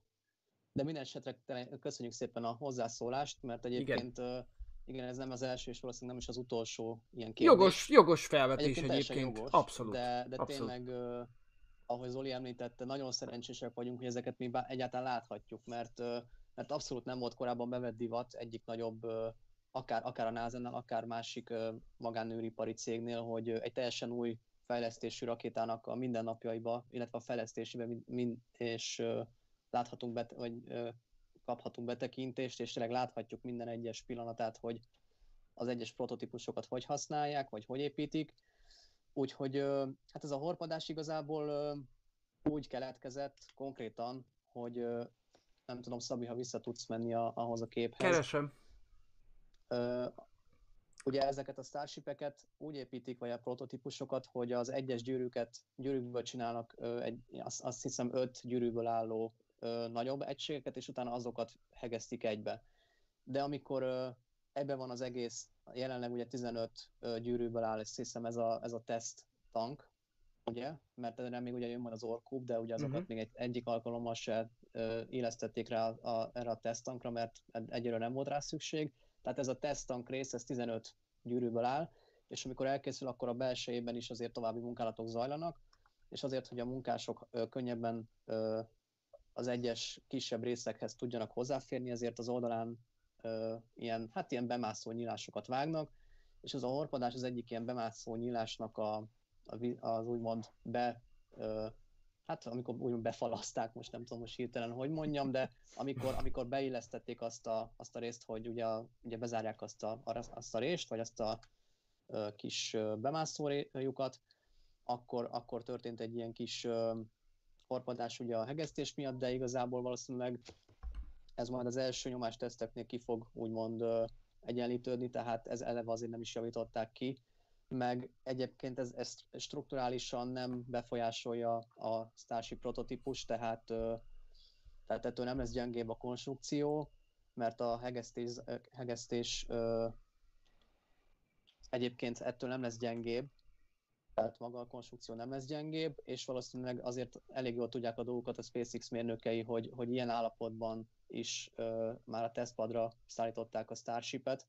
Nyilván, hogyha annyira ö, komoly gond lenne, hogy, hogy behorpat, akkor még ott a helyszínen, ahol, amit pont most láttok kép, ö, egyébként ott valószínűleg már kimutatták volna. Uh-huh. Igen, egyébként ö, ez egy elég jó kép szerintem. Ö, Ez volt az első alkalom, hogy két teljesen összeállított ö, Starship ö, tesztank ö, egymás mellett volt ugye a Mid Bay nevű ö, épületben, ugye jobb oldali a Starship 5 prototípusa, bal oldalon pedig az, az SN6 ö, látható. Egyébként már láthatjuk, az SN6-on sincs egyébként most egy, egy, egy olyan horpadás, az Abszolút. SN5-nél tényleg ott valóban van Mhm. egy, egy kis ö, horpadás, de én, én szerintem, én is egyébként nyilván csak laikusként mondom, hogy ha akkora gondot jelentene, akkor kijavították volna. Tehát nyilván észrevették és látják, mert ugyanúgy látják, mint mi, de mivel szerintem nem jelent komoly gondot, ezért így hagyták, úgyhogy érdemes azért észbe tartani, hogy, mert egyértelműen én tudom jól, hogyha valaki csak ránéz úgymond ezekre a fotókra, akkor, akkor meg, meg erről ugye beszélgettünk annól a csoportban is sokat, hogy hát fúj a szél, száll a homok, miféle munkákat lehet ott majd elvégezni, abszolút butaság ez az egész. Így ebben a felállásban nincs tiszta szoba, nincsen olyan összeszerelőhely, ahol tényleg... De, de nem ez a lényeg. Az egésznek szerintem, tehát először is szerintem az embereknek eh, érdemes azt megérteni, hogy ezek a mérnökök, akik most ezen a, ezen a Starship prototípus eh, projekten úgymond, és a Starship prototípusokon dolgoznak, ezek ugyanazok az emberek, akik megépítették a Falcon 9-es rakétát, akik tökéletesítették az első fokozat leszállását, és e, ugyanúgy megcsinálták a Falcon Heavy, valamint a Crew Dragon és a Dragon e, űrhajókat. Tehát azért itt, itt, itt tehát nem egy, egy abszolút új startup cégről beszélünk, akik most jelentek meg 6 hónapja, és ők úgy gondolják, hogy ők most elkezdenek rakétákat építeni. Tehát engem egy kicsit azért néha azért meglep, hogy látom, hogy emberek úgy nyilatkoznak, mint hogyha többet tudnának ezekről a dolgokról, mint maguk a mérnökök, akik a SpaceX-nek dolgoznak. Tehát azért valamilyen szintű ö, tisztelettel én úgy gondolom, hogy adóznunk kellene feléjük, és elfogadni azt, hogyha ők valamiben látnak fantáziát, akkor azért az mégsem annyira rossz. Ez nem azt jelenti, hogy sikerülni fog a projekt, de hogyha például egy tesztalany ö, 150 méteres ugrásában semmit nem, semmilyen különbséget nem számít egy horpadás, akkor, akkor lehet, hogy azt érdemes lenne nekik elhinni. Szerintem. Hát igen, meg tényleg ezek prototípusok, tehát ez konkrétan nem az, ez az SN5, SN6 és még ki tudja meddig, ezek nem, nem, nem olyan űrhajók vagy rakéták, amik, amik konkrétan már emberi használatra készülnek, ezek prototípusok. A, a SpaceX egyelőre kísérleti fázisban van ezeknek a, ennek a Starship programnak és projektnek a, a tökéletesítésével, és, és ezek, ezek még csak prototípusok, tehát ezeket úgy kell elképzelni, mint egy ilyen kezdetleges ö, eszközöket, amikkel adatokat gyűjtenek, amikkel, amikkel tényleg csak az a céljuk, hogy, hogy egy bizonyos következő ugrást, hát akár most szó szerint, ha már remélhetőleg 150 méteres ugrás, de Mhm. a szó, szószoros értelmében egy következő ugrást szeretnének elérni. Tehát ezek, ezeket nem úgy kell elképzelni, mintha mondjuk a, régen a, egy, egy Saturn V, vagy, vagy Mm. akár az űrsikló odaállt az indítóállásra, és akkor tessék, induljon, Uh-huh. hanem ez, ez, egy, ez egy teljesen új projektnek a legelső évében járunk konkrétan, tehát tehát azért, azért Mondjuk, nem... a, mondjuk a Saturn 5 rakétánál sem ugye úgy volt, hogy egyszerre, na, itt egy Saturn 5 rakéta, és akkor nyomás, tehát ha csak Pontosan. kicsi Joe-ra gondolunk, Hát ugye, tehát hogy azért, azért az is egy folyamat eredménye, és ugye uh-huh. minden elindul valahonnan. Uh-huh. Igen, és hát amit, amit szintén ugye említettünk, és akkor utána befejezem, és nektek is ugye hagyok a szót, de tényleg ez, ez egy nagyon kivételes helyzet, amiben most vagyunk, hogy mi láthatjuk ezeket a, a Starship prototípusokat, mert egyébként szerintem a többi cégnél is ugyanez zajlik, hogy csak a- azok, ugye egy külön gyárban, bezárva, minden, minden úgymond Avatatlan szemtől elrejtve, így van. igen. Tehát ők, ők valószínűleg ugyanilyen folyamatokkal ö, dolgoznak, vagy folyamatokkal járnak el, de a SpaceX a, ugye folyamatosan azt hangoztatja, hogy nyilvánosság, és egyébként ebben valam, valamennyire van is igazuk, és, ö, és szerintem egyébként ezért ö, ezért lenézni őket, vagy ezért úgymond kritizálni őket, hogy i- ilyen, ilyen horpat uh, starshipeket Mhm. hoznak elő, Uh-huh. szerintem, hát én azt mondom, hogy kicsit igazságtalan. De Tehát f- inkább örülj, örüljünk egyáltalán, hogy láthatjuk ezeket, Igen. És, és, és akkor én itt szerintem befejezem. Nem, sokan fogják is, és ezzel nincsen semmi probléma egyébként. Nem kell mindent úgy elfogadni a SpaceX-től, ahogy elénk tálalják. Senki nem, ja, persze, senki persze. nem ezt próbálja úgymond előtérbe helyezni, de alapvetően itt, itt, itt érdemes azt érteni, hogy ők egy egész, hogy egy egész gyártósort terveznek. Ezt úgy képzeljük el, hogy ugye különböző szekcióra szedték a, a, a rakéta különböző részeit, és ezt különböző ilyen kis, kis csapatokban szerelik össze. És alapvetően a lényege az, hogy, hogy, hogy eljussanak arra a pontra, hogy ontsák ezeket az űrhajókat. Ha nem is ezresével, de több tíz százat készíteni belőle a jövőben, úgy, hogy, hogy, hogy ez sorozat, mindenki tudja jó, hogy a sorozatgyártás az, az alapja annak, hogy valamit viszonylag költség, tehát alacsonyan tartsuk úgymond a költséget. Minél többet, így van, minél többet gyártasz valamiből, annál kisebb az egységnyi ö, ára ezeknek az, e- az eszközöknek. Fajlagos, egy fajlagos ár, igen. Na most innentől kezdve egyértelmű, hogy az Elon Musknak teljes mértékben ez a terve, ha azért, ha azért a Holdra, a Marsra, és akkor még nem említettünk semmilyen más eszközt, mondjuk esetleg a naprendszer felfedezésével kapcsolatosan, vagy, vagy bármilyen más olyan program, ami teljesen új frontot nyithat, úgymond a NASA, az ESA, a Roskosmos, vagy bármelyik cég előtt, akiknél,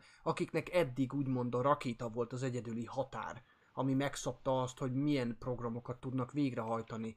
Eh, Azért ez egy óriási dolog lesz, és, és az, hogy, az, hogy viszonylag relatíve gyors idő alatt ennyi teszt alanyt felemésztenek, én tudom jó, hogy sok ember a, úgymond a, azt szeretné belelátni, hogy nem működik, nem megy, mindig felrobban, mindig eldurran.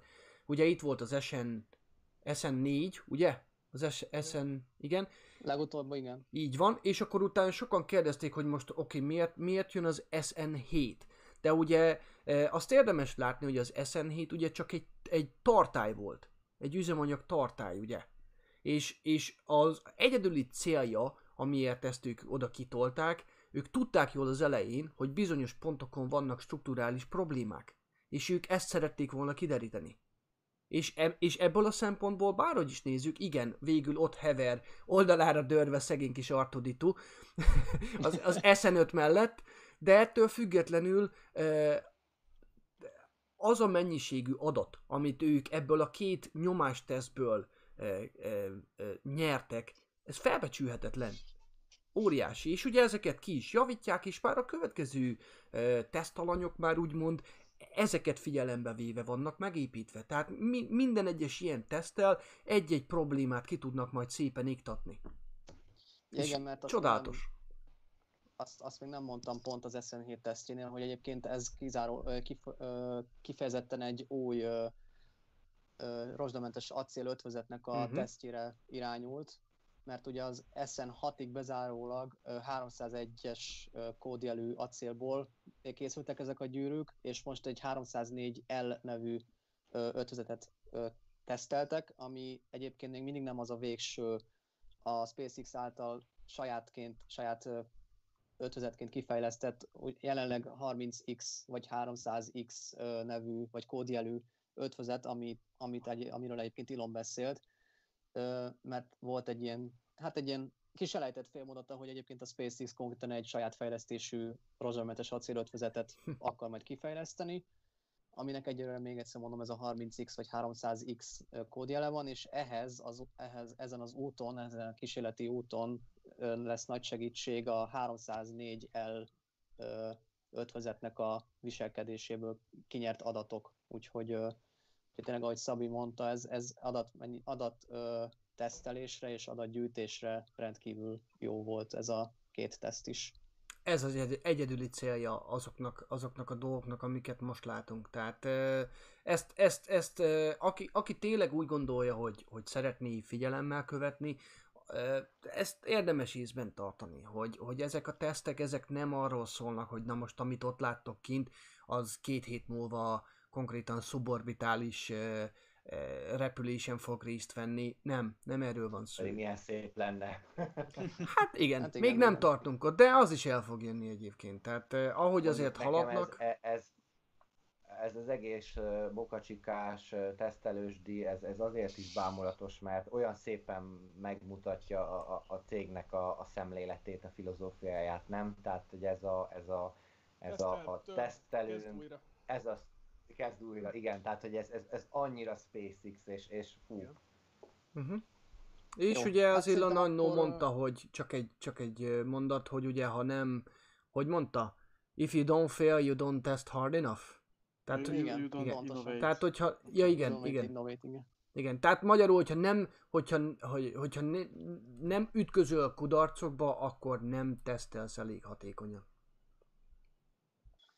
Úgyhogy a Starshipről szerintem, illetve Bokat Csikáról most ennyi, aztán nyilván majd még a későbbiekben, ahogy zajlik az esemény. Még az egyetlen egy majd- fotót hadd mutassak. Persze. Egyetlen egy fotót, ugye szintén ugyanez a téma, ugyanez a, a az SN5 és SN6, ugye a High B, vagy azóta már Mid B, tehát eh, led le, úgymond de, ledegradálva, azért, az, igen. azért érdemes megnézni. Tehát jobb oldalon SN5, bal oldalon SN6. Azért, tehát a két felépítmény között is óriási különbség van. Tehát maga a, a, a felülete mennyivel simább, mennyivel kiforrottabbnak p- tűnik, pedig ez csak egy, hogy mondják ezt, egy eh, sorszámmal fentebbi. És Eh, ezek pár nap eltérésre készültek. Így van. Az a durva. Így van. Tehát azért, azért és, és, akkor, és akkor még itt van persze az, ez, ez az orkúp, amit itt láttok bal oldalon, az meg aztán annak meg nézitek a, meg a, fe, a, a felületét, hogy mennyire látszik, hogy nem annyira szép, sima, mint mondjuk az SN, SN6-é. Tehát azért, azért ö, nehéz nem észrevenni, hogy azért szépen lassan azért fejlődnek. Hát nem is szépen lassan, hanem brutális sebességgel, úgyhogy Ja, hát van, aki, van akinek nem elég gyors. persze. Úgyhogy... Jó, nem akkor mehetünk tovább a témákban, hogy legyen még másra is idő. uh-huh. Mit szóltok egy kis, hogyha meg, megnéztük most a SpaceX-et, akkor menjünk egy kicsit keletre, Uh-huh. az orosz vizekre, hogy Igen. mi történik ott. Da, Ja, Elég, és testdirjekhez. no. Elég érdekes történések voltak mostanság Oroszországban. Egy-kettőről még talán írtunk is a blogunkon, aztán egy-kettő elmaradt, mert aztán rájöttem, hogy kicsit mélyebben meg kell vizsgálni a dolgokat, hogy mindent meg lehessen jól érteni. Ami ugye a Crew Dragon Demo 2 óta, voltak rossz részről ugye megjegyzések, és az indítás után, amikor miután dokkolt a Doug Hurley és a Bob Benken, Dimitri Rogozin, a, ugye az orosz űrhivatalnak a vezetője, a Roskosmosnak a vezetője gratulált végül a NASA-nak, Jim Bridensteinnak, illetve SpaceX-nek, és azt hiszem azt, hiszem, azt még az össze, összefoglalóba bele is írtuk, hogy régebben, 2013-ban, amikor volt a krími válság, eléggé, hogy, hogy is mondjam, az orosz űrhivatal és a NASA közt megromlott a viszony, a, hát az egész politikai viszony, Uh-huh. és akkor volt egy olyan, hát szerintem mondhatjuk ezt beszólásnak a Dimitri Rogozinnak, hogy amennyiben nincs szüksége a NASA-nak a, a Soyuz űrhajókra, úgy lehet használni trambulint. Na most. Elon, Elon Musk utána ugye volt egy sajtótájékoztató az indítás után, és hát poénból betolta, hogy a trambulin működött, és erre a Dimitri Rogozin mond, mondta Twitteren, hogy aki am, amúgy azóta érdekes, mert törölte is magát ö, Twitterről, illetve átadta a Twitter kezelését a Roskosmosnak. Vagy töröltették. Tudod, egy kicsit keményebben működnek a dolgok. Nem tudom pontosan, de érdekes volt követni. Na mindegy, és mondta Elon Musknak ugye, hogy értékelte a poént, meg hogy aztán Elon Musk is visszaírt, hogy sok sikert kívánnak, illetve ugye még több együttműködést, tehát szerintem teljesen jól le volt reagálva orosz részről is. Na ezután kicsit elszabadultak a, a dolgok, ugyanis ja, amúgy érdekességképpen Szabi éppen mutatja is ö, Rogozin urat, hogy Bal ő amúgy oldalon pedig Amerikában- Jim Bridenstine, a, Meg a Jim NASA Bridenstine. adminisztrátora. Ö, Dimitri Rogozinról azt kell tudni, hogy ő például Amerikában nem léphet be. Tehát ő ki van tiltva az országból, bizonyos régi politikai dolgok miatt megint, tehát van egy ilyen lista az Egyesült Államokban, hogy milyen orosz személyek nem léphetnek amerikai földre. Ez, mind, ez, ez is azt hiszem a 2013-as krími válság és utána embargó, meg hasonló, amiket hoztak Oroszország ellen, tehát ő ö, nem mehet Amerikába. Na mindegy, és volt utána pár cikk, illetve hát egy ilyen vélemény, véleménycikket is írt a Dimitri Rogozin, hogy oké, okay, oké, okay, nagyon jó ez a Crew Dragon, de hogy miért nem olyan jó ez, meg hogy igazából jó, lehet, hogy nagyobb, mint a Soyuz, de hogy nincs benne rendes WC. Ez volt az egyik ö, megállapítása.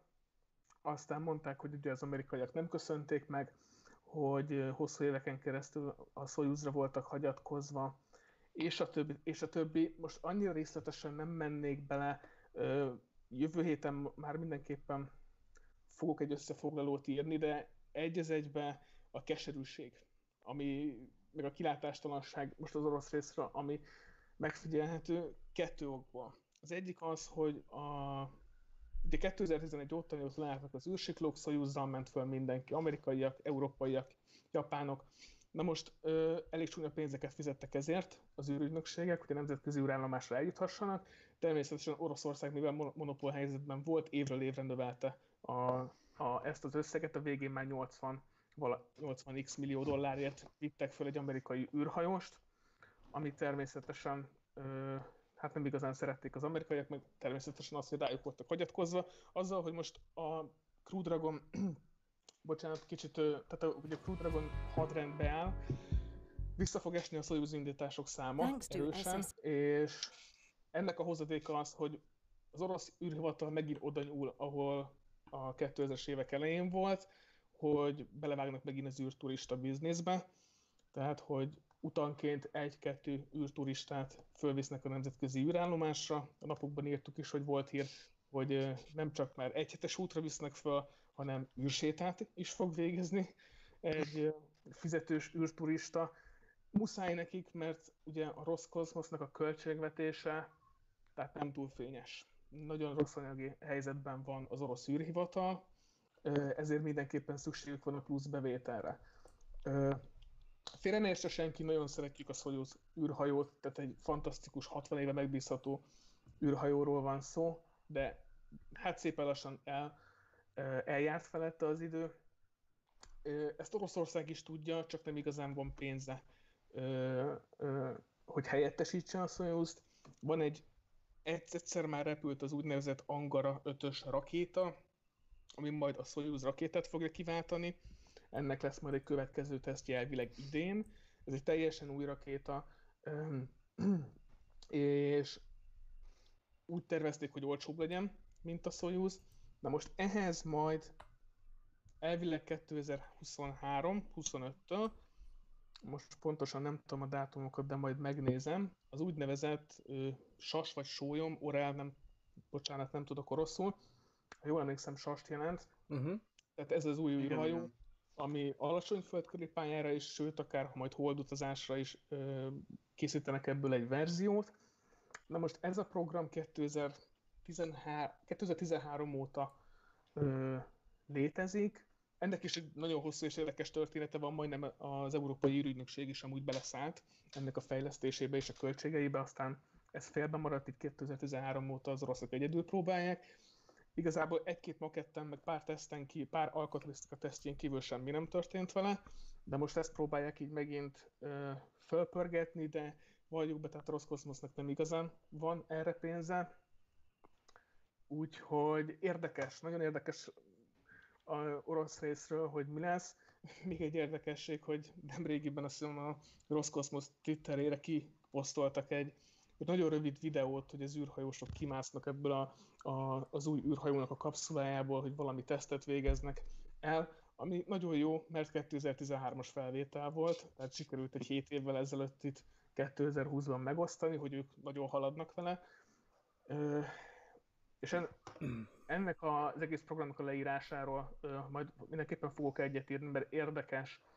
Maga az űrhajó ö, például újra használható lenne, ö, természetesen nagyobb is, illetve ami még érdekesség, hogy ezt most nem Bajkonur, Bajkonurból fogják indítani, mert ott az orosz, oroszok gyakorlatilag meg szeretnének szüntetni mindent, ugye a kazakoktól függ, függnek, hanem ez már a Vostocsnyi űrrepülőtérről fog indulni, ahol például már építik az indítóállást ez az Angora rakétához, ami egy nagyon jó rakéta, csak mire esetleg elkészül, mire esetleg már tudnák használni, szintén nagyon drága lesz, és senki nem fogja, úgyhogy manapság már újra használható rakéták vannak. Hmm.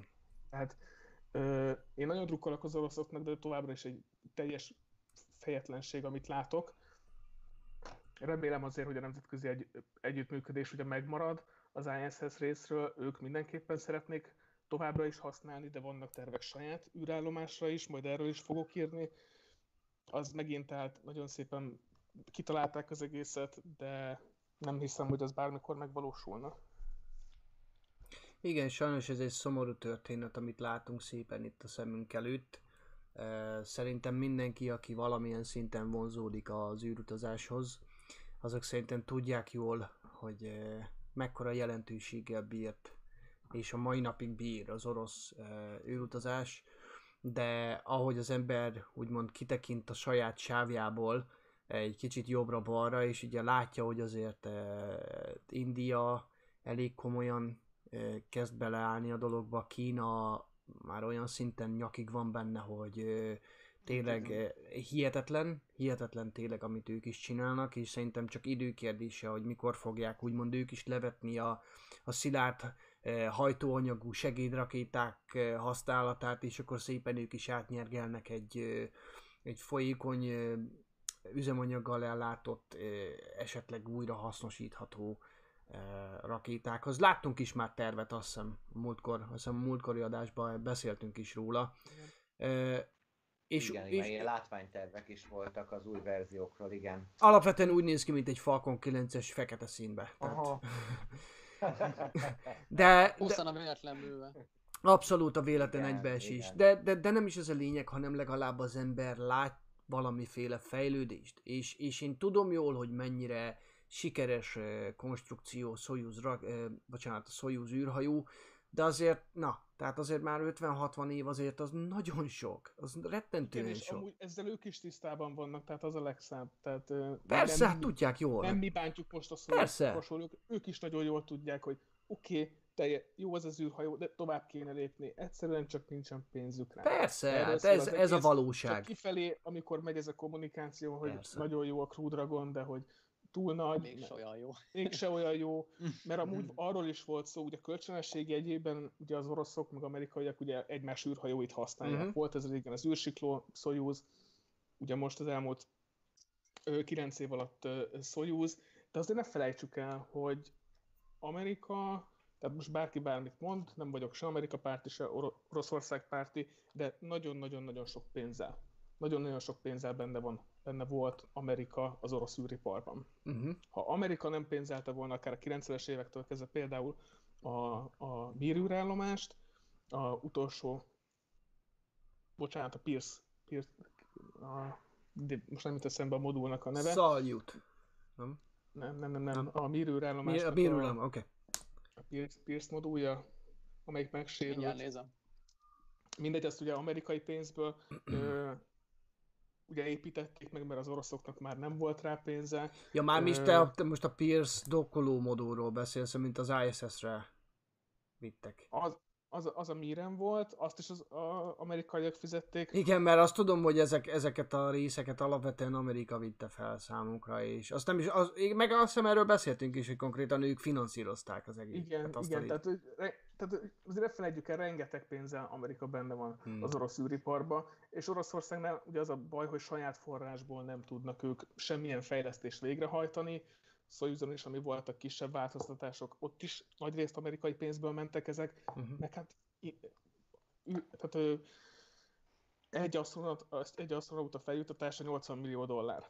Na most Oroszországban elintézik az egész indítást 80 millió dollárból, tehát látható, hogy egy hatalmas bevétel kiesés most uh-huh. ez Oroszországnak, ezért most visszamennek ugyanoda, ahol voltak, tehát minél több űrturistát, aztán majd kiderül. Én nagyon drukkolok nekik, nagyon szeretném, hogy az új rakéta is összejöjjön, meg az űrhajó is, meglátjuk. meglátjuk. Ami engem egy picit, za- volt, bocsánat. A Spe-. Spectre, igen, Mhm. köszönöm. Tényleg. ami engem egy kicsit zavar, tudjátok, az, hogy azért ez nem egyik pillanatról a másikra történt meg. Azért, amikor nyugdíjazták az űrsiklót, azért feltételezem, hogy az oroszok is feltételezték, hogy eljön majd az a nap, amikor Amerika újból kreál egy olyan járművet, amivel ismételten el fognak tudni kezdeni járni az űrbe. Eh, Tehát egy, ez egy olyan dolog volt, amit, amit tudták, látták, hogy be fog következni, csak is kizárólag idő kérdése. És, és ennek, és ennek ellenére... hogy igen jól jártak. Egyértelmű, de ez, de, de hát ez, 9 évig lehúzták a világot. hát nem húzták le, mert alapvetően, alapvetően, hát Peti, ne így nézd én szerintem, mert alapvetően érted az oroszok nélkül konkrétan az egész ISS projekt mehetett volna ki az ablakon. Mondjuk ez igaz. Tehát azért hát az- nem, lenne, nem lehetne ennyi ideje lakott. Erről van szó. Ez, való igaz. Az egy másik kérdés, hogy hogyha ez így lett volna, akkor elképzelhető, hogy, hogy Amerika sem, bocsánat, tévén ki akar kapcsolni, elképzelhető, hogy Amerika sem lőtte volna le akkor idővel, idő előtt a, az űrsikló programot. Tehát eh, ne értsétek félre, én örülök ennek, hogy ekkora úgymond összefonódások vannak úgymond eh, ebben az iparágban, mert ez azt jelenti, hogy nem tudunk visszamenni emiatt eh, a hidegháborús hangulatokhoz. Tehát Nem, nincs igen, olyan, hogy igen, akkor mi igen, igen, bezárkózunk, és akkor most akkor minket nem érdekel Igen. senki. Hanem a, a nemzetközi űrállomás miatt kötelező együttműködniük, mert annyi pénzük van mindenkinek benne, meg olyan fontos, hogy igenis akármilyen rossz a viszony Amerika és Oroszország között, kutya kötelességük együttműködni, mert ezt nem hagyhatják veszni. És akkor ez csak egy példa a sokból. Igen, és ezért lenne fontos, hogy a, akkor ez egy nagyon jó dolog. ezért lenne fontos, Bocsánat, hogy az új hold körüli, ugye a Lunar Gateway, ami főképp amerikai program, Aha. de ott is nemzetközi partnerekkel szeretnének, ott is elvileg már a Roskosmos félig meddig hivatalosan megerősítette, ugye ahogy beszállnak, de viszont az biztos tehát, hogy a nemzetközi űrállomás legyen hátra 5-10-15 éve, nem tudom pontosan, ugye sok mindentől függ, de hogy ö, tehát annál nagyobb nemzetközi összefogás az űrben sokáig nem lesz Uh-huh. mert nem olyan a politikai Mhm. helyzet. Kínával ugye Amerika szóba se áll, ö, pedig Kína nyitott lenne például rá, ez egy borzalmas rossz dolog. Hát hogy egyenlőre. Szená... amerikai Szerintem az is teljesen, fog. Abszolút. Az pár éven belül változni fog, mert Abszolút. változnia kell. Igen. Abszolút. Már ahhoz egy olvastam. másik kormányzat és másik szenátus kell, hát reméljük. Nem, nem hiszem. Ja. Például most olvastam, hogy Oroszország, nem, eh, bocsánat, Kína és Olaszország között lesz egy összefogás például. Lesz egy közös projektjük, és, eh, Igen. És például, hogyha ez is például úgy, úgy, úgy alakul, hogy sikeres lesz, akkor én biztos vagyok benne, hogy ezt a, ezt a példát kihasználva szépen az Európai űrügynökség, nem is mondjuk, nem is értem, nem olvastam el a cikket, de nem értem, hogy, Ol- hogy Olaszország hogy tud külön úgymond projektet csinálni Kínával. Egyébként nagyon, nagyon érdekes. Tudnak, hát a ESA is együttműködik Kínával, tehát ö, Igen, igen. Hát ö, egyed, Meg az, egyedül hogy a az olasz, olasz Nem. Hogy a, az olasz űr, űrkutatás, vagy hát űr, űr, űr, ö, tudományterületen is az elmúlt pár évben igen, igen meglepő változások vannak, tehát történetesen pont a következő témánkban ők is közre játszanak. Igen, szóval Vega egy orosz, ö, olasz Igen. rakéta többségben, Igen. úgyhogy olasz fejlesztésű. Jó, srácok, jól kötöttünk. szerint... Ja, hát, sikerült, de valóban, valóban belefér a, a, az összekapcsolásba ez. Jó, srácok, én Én szerintem a... Ennyit akartam, majd jövő héten Uh-huh. mindenképpen a spacejunkie.hu-t nézzétek, mert egy jó hosszú írást akarok erről. Nagyon izgalmas, tehát tényleg a témakör. Sokszor ugye túlzásba visszük ugye Amerika űrutazást, meg hasonlót, ez is hasonlóan izgalmas. Igen. Picit Én már láttam a cikket, jó lesz. Szerpentes info. Jó, És a következő témánk. következő téma pedig Peti szerintem. Igen, ez a gyönyörű szép ö, rövidítéssel ez a ö, SSMS nevezetű ö, projekt. Peti, Nem mielőtt tudom, bele, hogy esetleg- bele, belemégy, mit Nem. mutassak? Mutassam a cikket a képekkel, és Ezt- utána ezt a videó. mondani, igen, hogy azt a, azt a cikket szerintem először, aztán majd a végén megnézzük a videót, Mhm. uh kiküszöbölve azt ugye, hogy én nem, nem real time-ban látom a, a, az Mhm. előadásunkat, úgyhogy így nem fordulhat elő az, hogy arról beszélek, ami már nincsen a felvételem, vagy éppen nem, nem az van, amiről beszélek. Ezért javaslom Ö, azt, hogy te a- mondd, hogy mit mutassak, hogy akkor most a cikkbe, ha meg tudod Jó, mutatni jó. ezt. E- A... esetleg a cikket, ha a cikket, ha behozod, és ott a legtetején van egy nagyon jó Már bent van. Szerintem már látod te is. Erről, aha. Jó, én még nem látom, de majd akkor valószínűleg azt fogjátok látni, ami, ami nálam a böngészővel külön meg van nyitva. Á, most már látom, ez Mhm. egy gyönyörű szép animáció arról, hogy hogyan is néz ki ez a, ez a műhold modul belülről. És a történethez hozzátartozik az, hogy ezt a rakétát, ezt ma hajnalba indították volna, ö, Francia Gajánából, de aztán a, az időjárási körülményekre hivatkozva ezt az indítást egyelőre elnapolták. Ha minden igaz, akkor holnap fog, 29-én. Szerintem ma este. Igen. Ma, Az 20, ma, ha jól 24 Nem, bocsánat, tolták el, 10. Tehát, Igen. Ott, ottani idő Az szerint nálunk, még ma este, Nálunk az már holnap lesz de az, az szerintem. nálunk az holnap. egy óra valamikor. Igen. holnap is, de, de gyorsan meg lesz. 8-9 óra múlva indul, ha jól emlékszem. De ja, ja, ja, igen, igen, igen, igen. Tehát, hogy, hogy én én már nagyon várom ezt, a, ezt az indítást, ez egy ilyen kedves kis témám lett az utóbbi időben. Uh, ahogyan Bence is mondta, egy olasz, uh, olasz fejlesztésű rakétán utazik ez a, az a műhold modul, egy, egy Vega rakétán. Nagyon szép, tehát nekem nagyon tetszik, majd, majd a videóban látunk róla uh, jobb animációt is. És amit tudni kell erről az egész cuccról az, hogy uh, ezt úgy képzeljétek el, hogy ez egy ilyen modul, ö, modulális rendszerre van ö, kitalálva, és hogyha a Szabi majd lejjebb görget, Mhm, Már is. ö, mondom, e- először a- egy valós képet fogunk látni a jobb oldalon, Igen. ez ténylegesen az a műhold, az a műhold ami, ami indulni fog.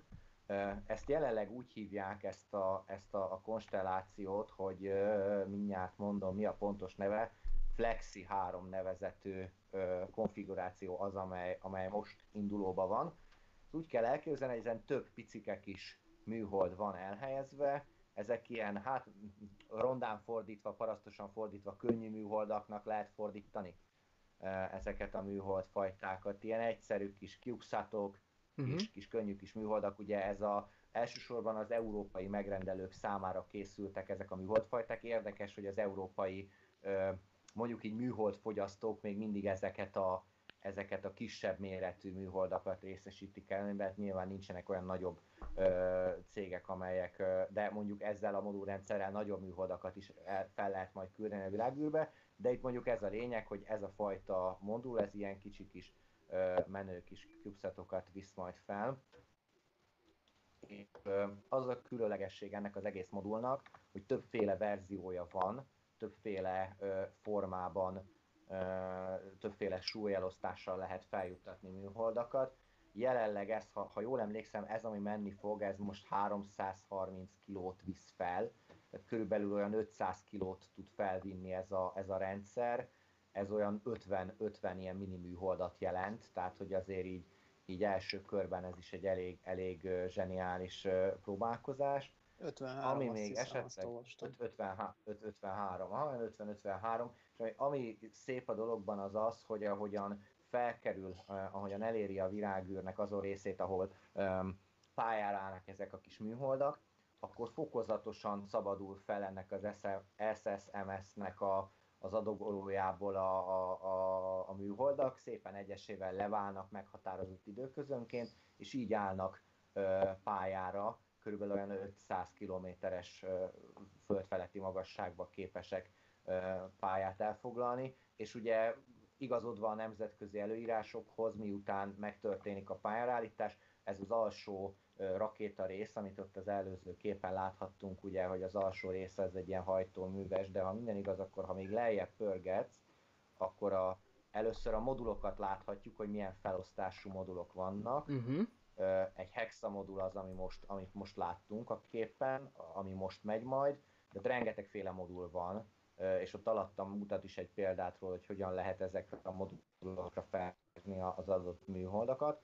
És ha még lejjebb görget majd a Szabi, Uh-huh. akkor láthatunk egy olyan képet, amin egy ilyen fantázia rajz, ami Igen. látható az alsó hajtómű fokozat, és ez az egész modul, miután kiürült, tehát miután kilőtte az összes kis műholdját, ő szépen vissza tud állni olyan alacsony pályára, hogy ugye a Földnek a, a légköre visszahúzza ezt a, ezt a ö, csonkot vagy, vagy rakéta részt, és így nem marad kin űrszemét.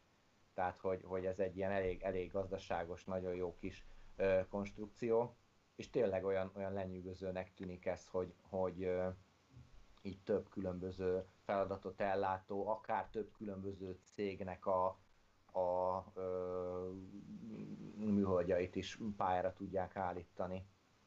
Tök érdekes. Szóval én már igen várom ezt a kilövést, aha, és, és olyan, tényleg olyan kis Indítás. ö, kompakt indítást. igen, Jaj, bocsánat, igen. félre. Mindenki beteg egy kicsit. Igen, igen, igen, igen, igen.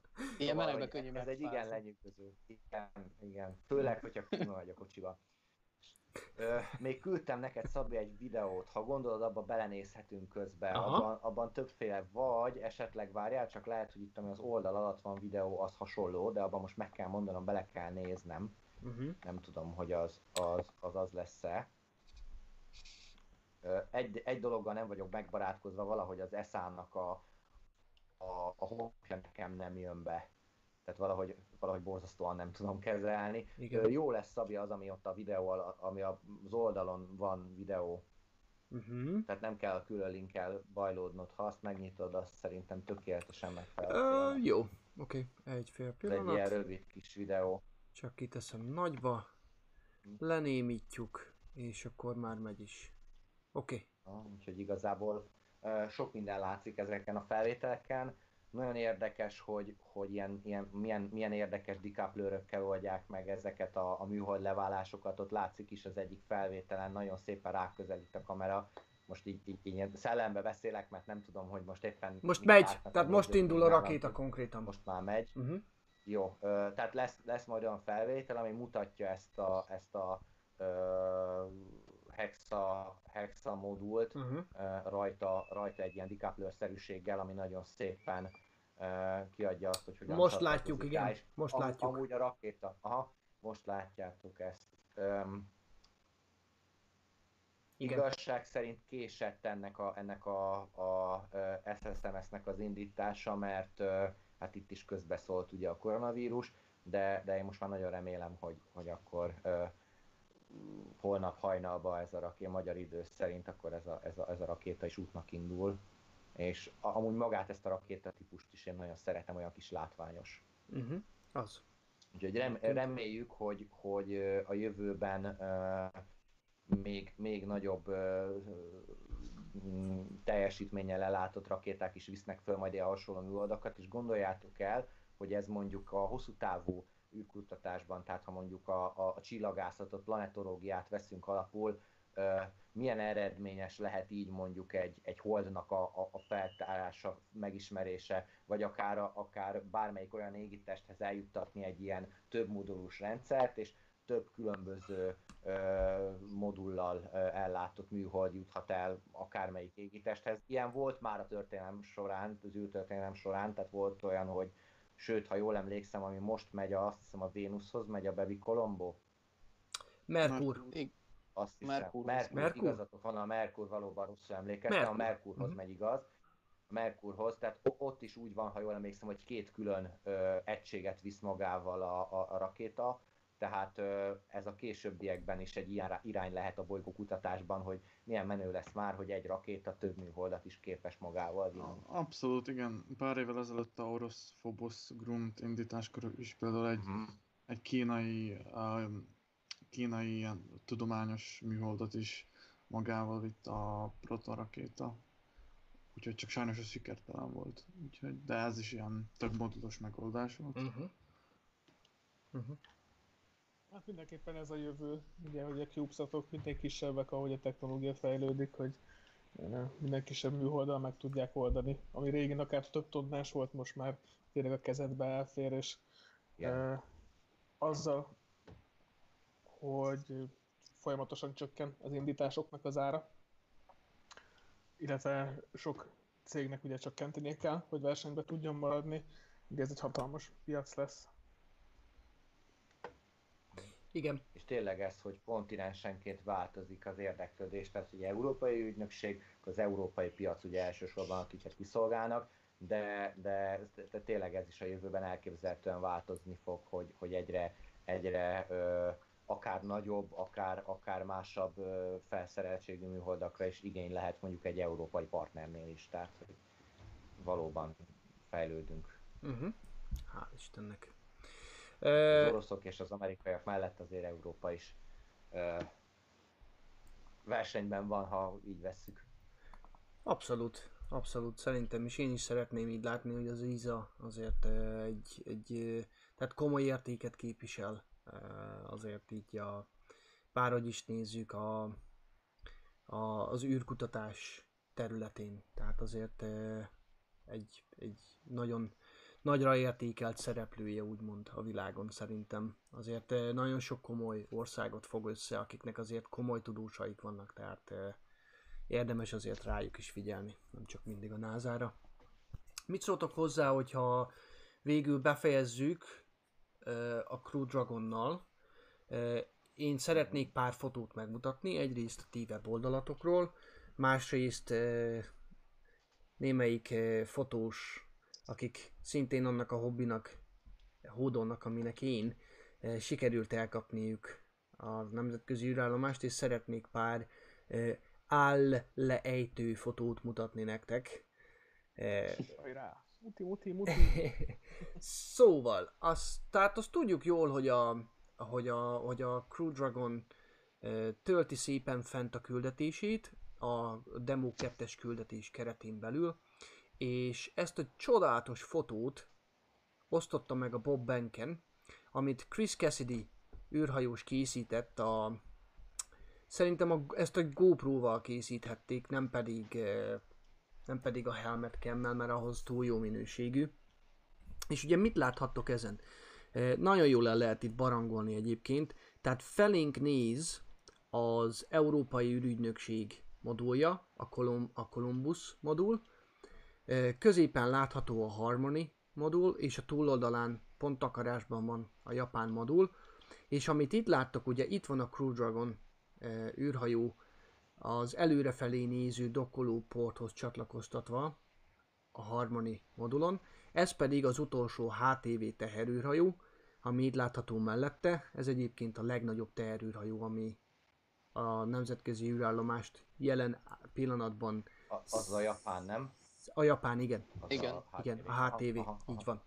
És igen, és amit itt láttok fölül, mert egyébként itt azért más dolgok is történnek, konkrétan ugye, ö, ahogy a, a rács szerkezeten vagyunk, a nemzetközi űrállomáson, ö, ahogy felnézünk, itt van ez egy, ez egy, látható egy ilyen hosszúkás eszköz, ez a Canadarm, a Kanada által a projektnek adományozott robotikus kar karja, amivel mindenféle nagyon szuper tevékenységet tudnak egyébként lefolytatni.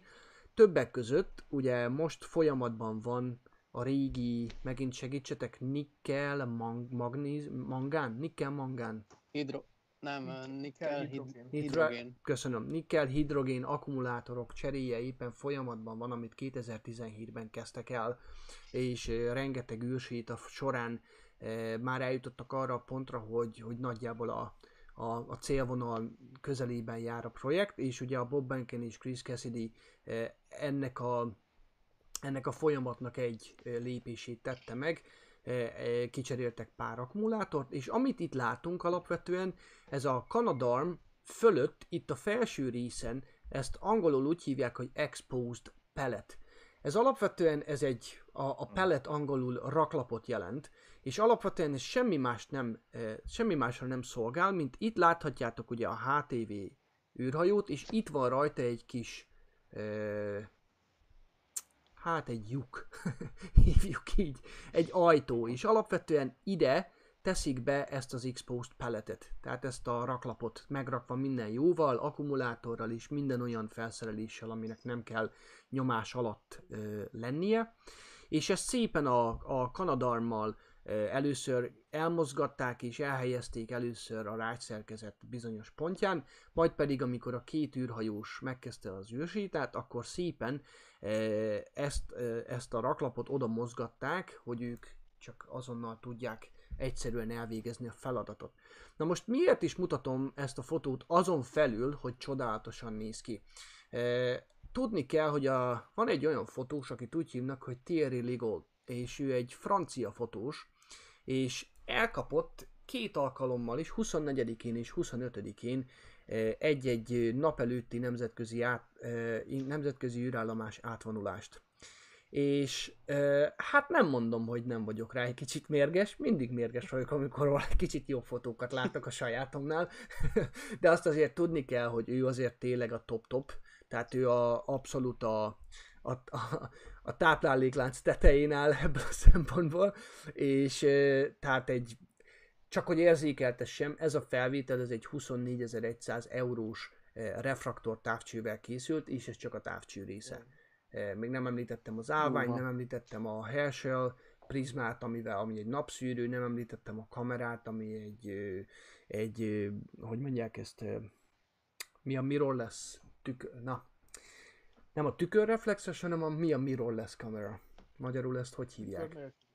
Nem, hát tükör nélküli, de ez így nem magyaros. Mindegy, tehát mindenki Én tudja. ebben nem vagyok abszolút jártas, úgyhogy nem, nem tudom. Mindegy. Tehát, tehát mirrorless kamera, kamerával, tehát ugyanaz, mint a Sony Alpha 7. Valaki élje meg, mert a, a magyar tudásom megint egy kicsit cserben hagyott.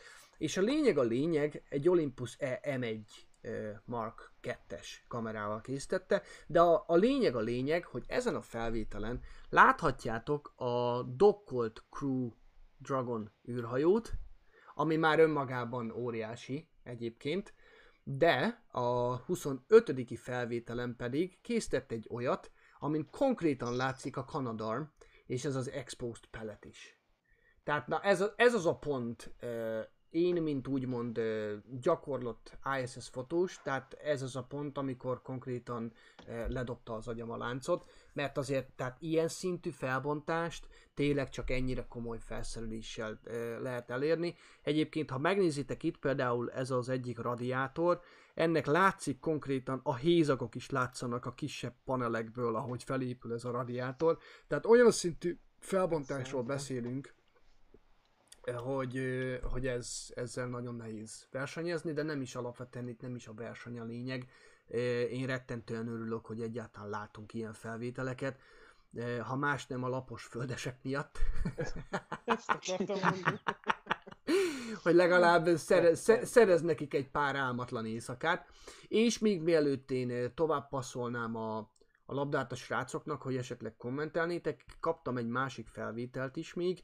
Ö, Ezt egy srác készítette Amerikából, ö, egy követő szoftverrel, és ezen is gyönyörű szépen látszik a Crew Dragon 2-es, ö, Demo 2-es ö, Endeavour elnevezésű űrhajó, és hála a jó Istennek, jövő héttől visszatérnek hozzánk is a nemzetközi űrállomás átvonulások, és végre mi is a kezeink közé kaphatjuk a nemzetközi űrállomást, és elkezdhetjük fotózni végre. Alig várom, gondolhatjátok. Én is szeretném Ajaj. meglőni a sajátomat. Legyen jó eged akkor.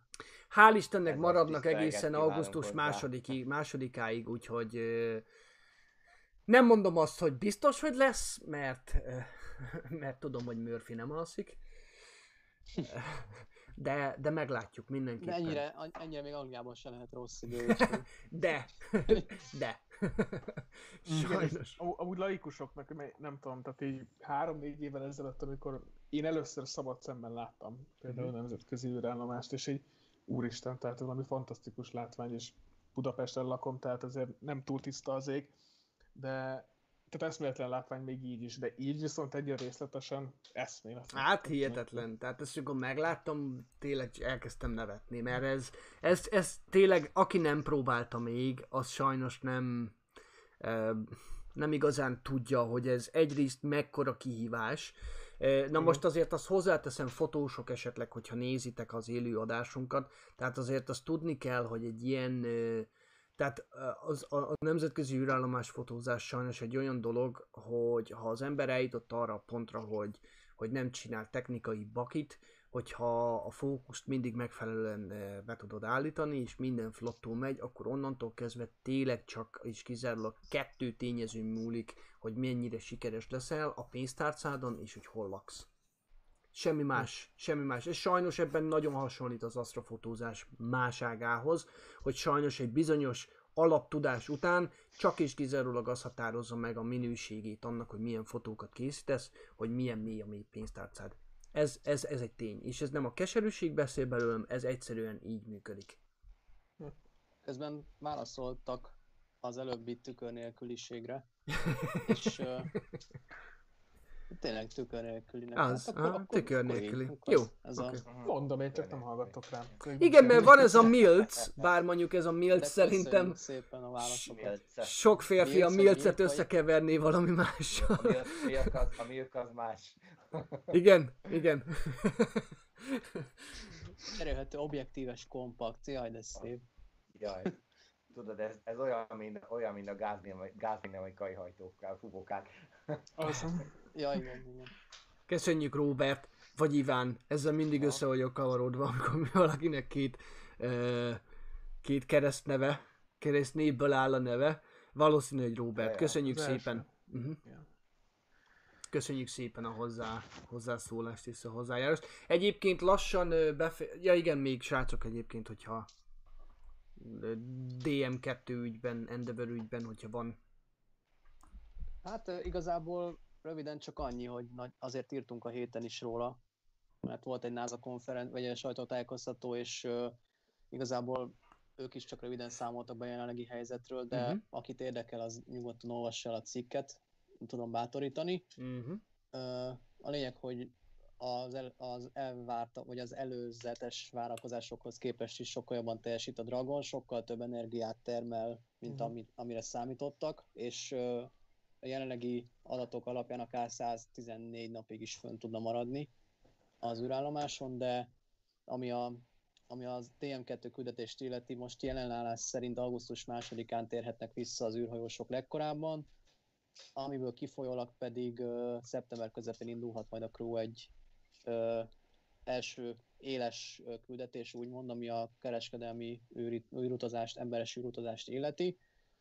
Ö, de, de még egyszer mondom, mert most nem akarom húzni az időt, erről már nagyon sok cikkünk született, és még valószínűleg fog is, illetve fogunk is beszélni róla szóban, úgyhogy ez most itt tényleg csak ennyi, de a lényeg, hogy a Dragon nagyon jól érzi magát fent.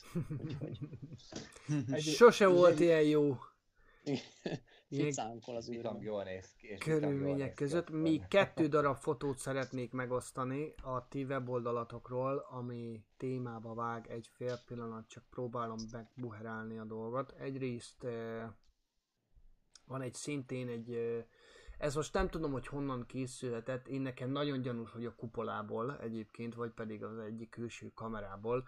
Eh, Konkrétan amit látunk, az tehát fejjel lefelé van, tehát felfelé irányba van a föld, tehát a kamera van úgymond fejjel lefelé, és ugye egyrészt látszik a Crew Dragon, másrészt a, a HTV-9 teherőrhajó a kis fúvókáival, ami csodálatos felvétel, és szintén egy másik felvétel, amin pedig ez egy, ez a, ez a nemrég esedékes, ö, vagyis bekövetkezett napfogyatkozást mutatja egyébként, ezt Chris Cassidy készítette a Nemzetközi űrállomás felvi, fedélzetéről. Itt látszik egyébként a kitakart rész, itt a, a föld felső részén, közel a peremhez, és itt bal oldalon pedig tökéletesen látjuk ezt a rést, vagy ezt, a, ezt az úgymond nyílást a HTV teherűrhajóra, Ö, Mm. tehát pont belelátunk, és ez az exposed pallet.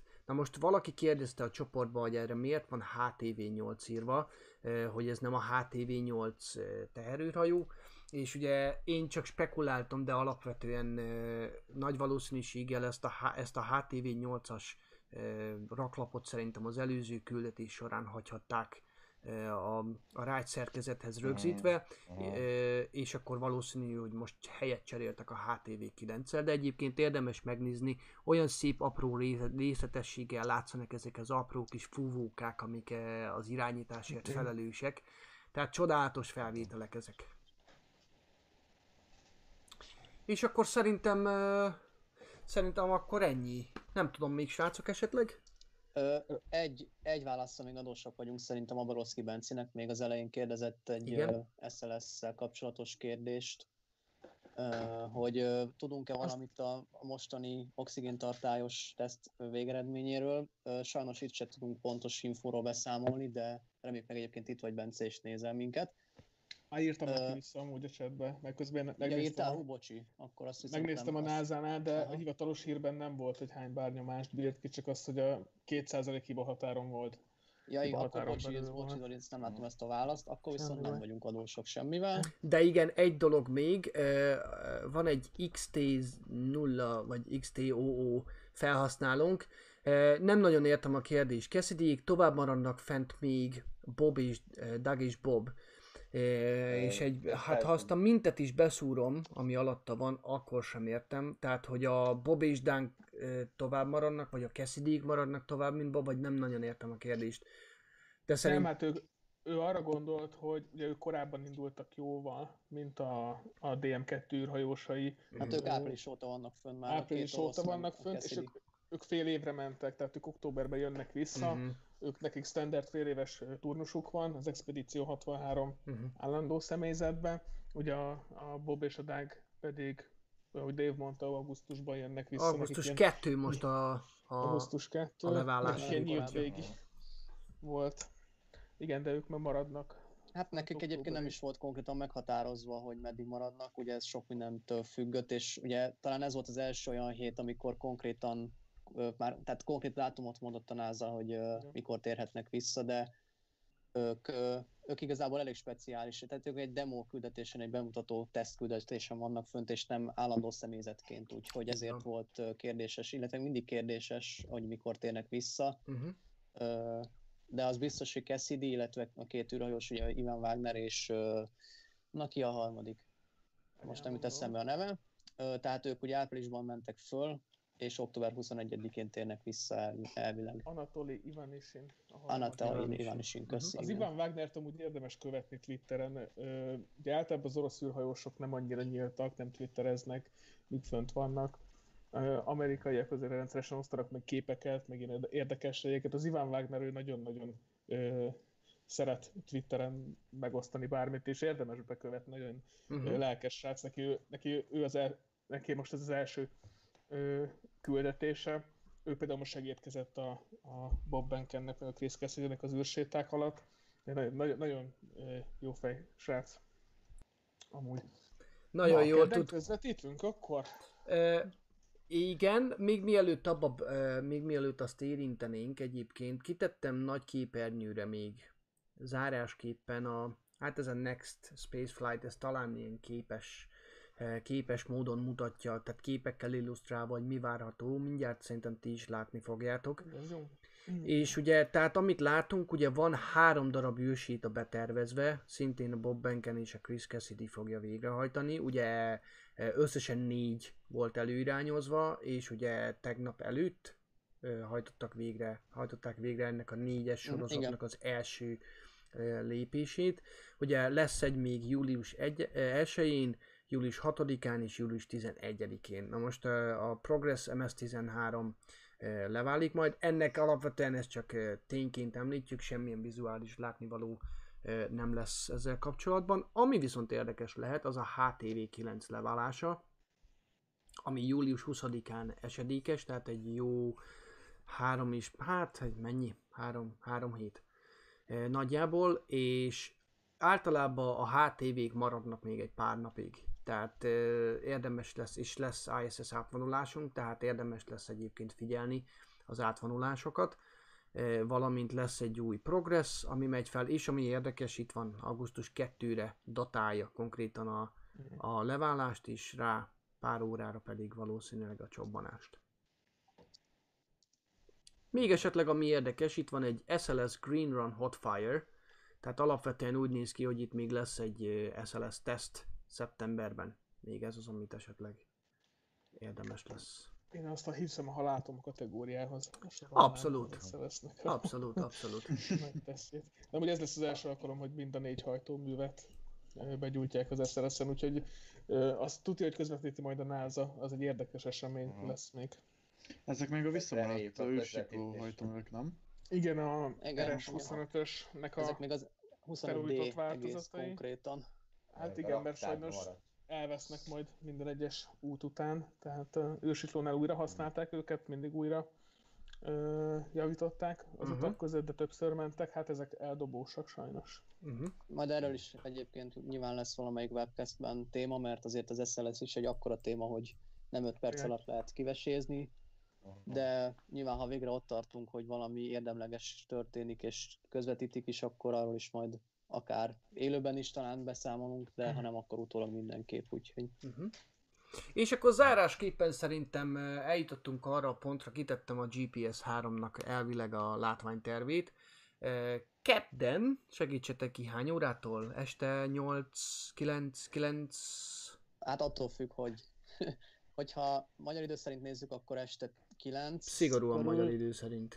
Igen, de pontosan egy pillanat is megnézem. 9 óra 56. A tervezett időpontja. Már nekem 8.56-ot Igen, mutat. tehát mondjuk, mondjuk úgy, hogy emberi időben lesz még az indítás, úgyhogy Igen.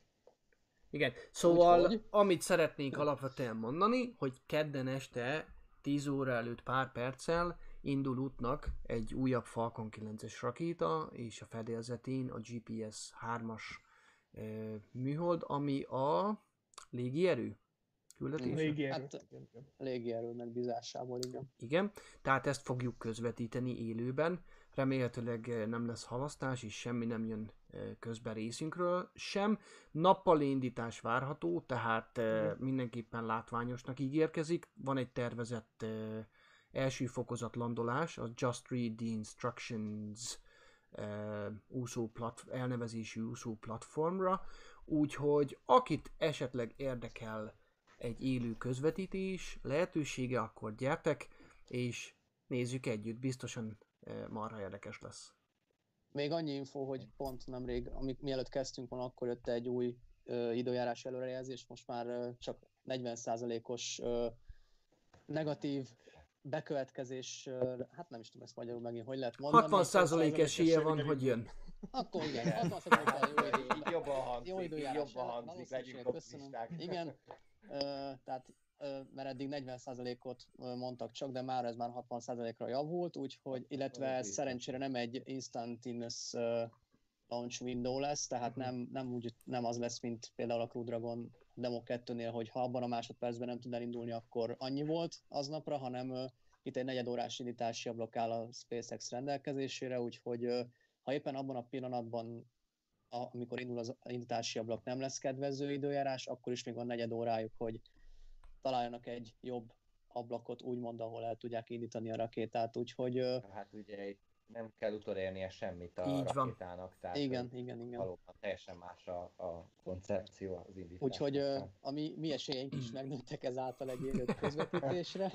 Kevésbé vagyunk kitéve a, az időjárás viszontagságainak, szeszélyeinek alapvetően. biztos, igen. Igen. Úgyhogy tényleg mi is csak bátorítani tudunk mindenkit, hogy aki még este 10 körül szeretne föllenni, és ö, tényleg nézni egy rakétaindítást, akkor, akkor velünk együtt tegye ezt, mert ö, mert együtt azért még, mégiscsak jobb nézni, mint Így külön. van. Bizony. Mindig jó buli. Így van, pontosan.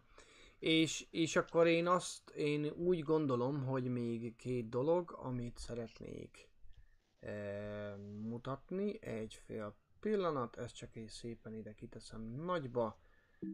Így, tehát először is a Space Junkie weboldalt látogassátok, mert e, tehát ugye a Facebookon fent vannak a srácok, kitettem róla egy fotót, tehát így néz ki a, a Facebook csoportjuk, tehát érdemes őket mindenképpen látogatni, valamint gyertek és ö, csatlakozzatok egyrészt az űr, űrutazás űrhajók csoporthoz is, ahol szépen kitárgyalgatjuk a, az ezzel kapcsolatos témákat, és hogyha először jártatok most itt a YouTube csatornánkon, akkor kérünk benneteket, hogy ha tetszett az, elő, az élő adásunk, akkor követke, kövessetek minket, a kis piros feliratkozás gombra rákattintva, és hogyha értesítést is szeretnétek kapni, hogyha élőben bejelentkezünk, vagy bármilyen új tartalom kerül fel, akkor érdemes a csengőt, ki, csengőre rábökni, és abból is az összes vagy all verziót ö, választani.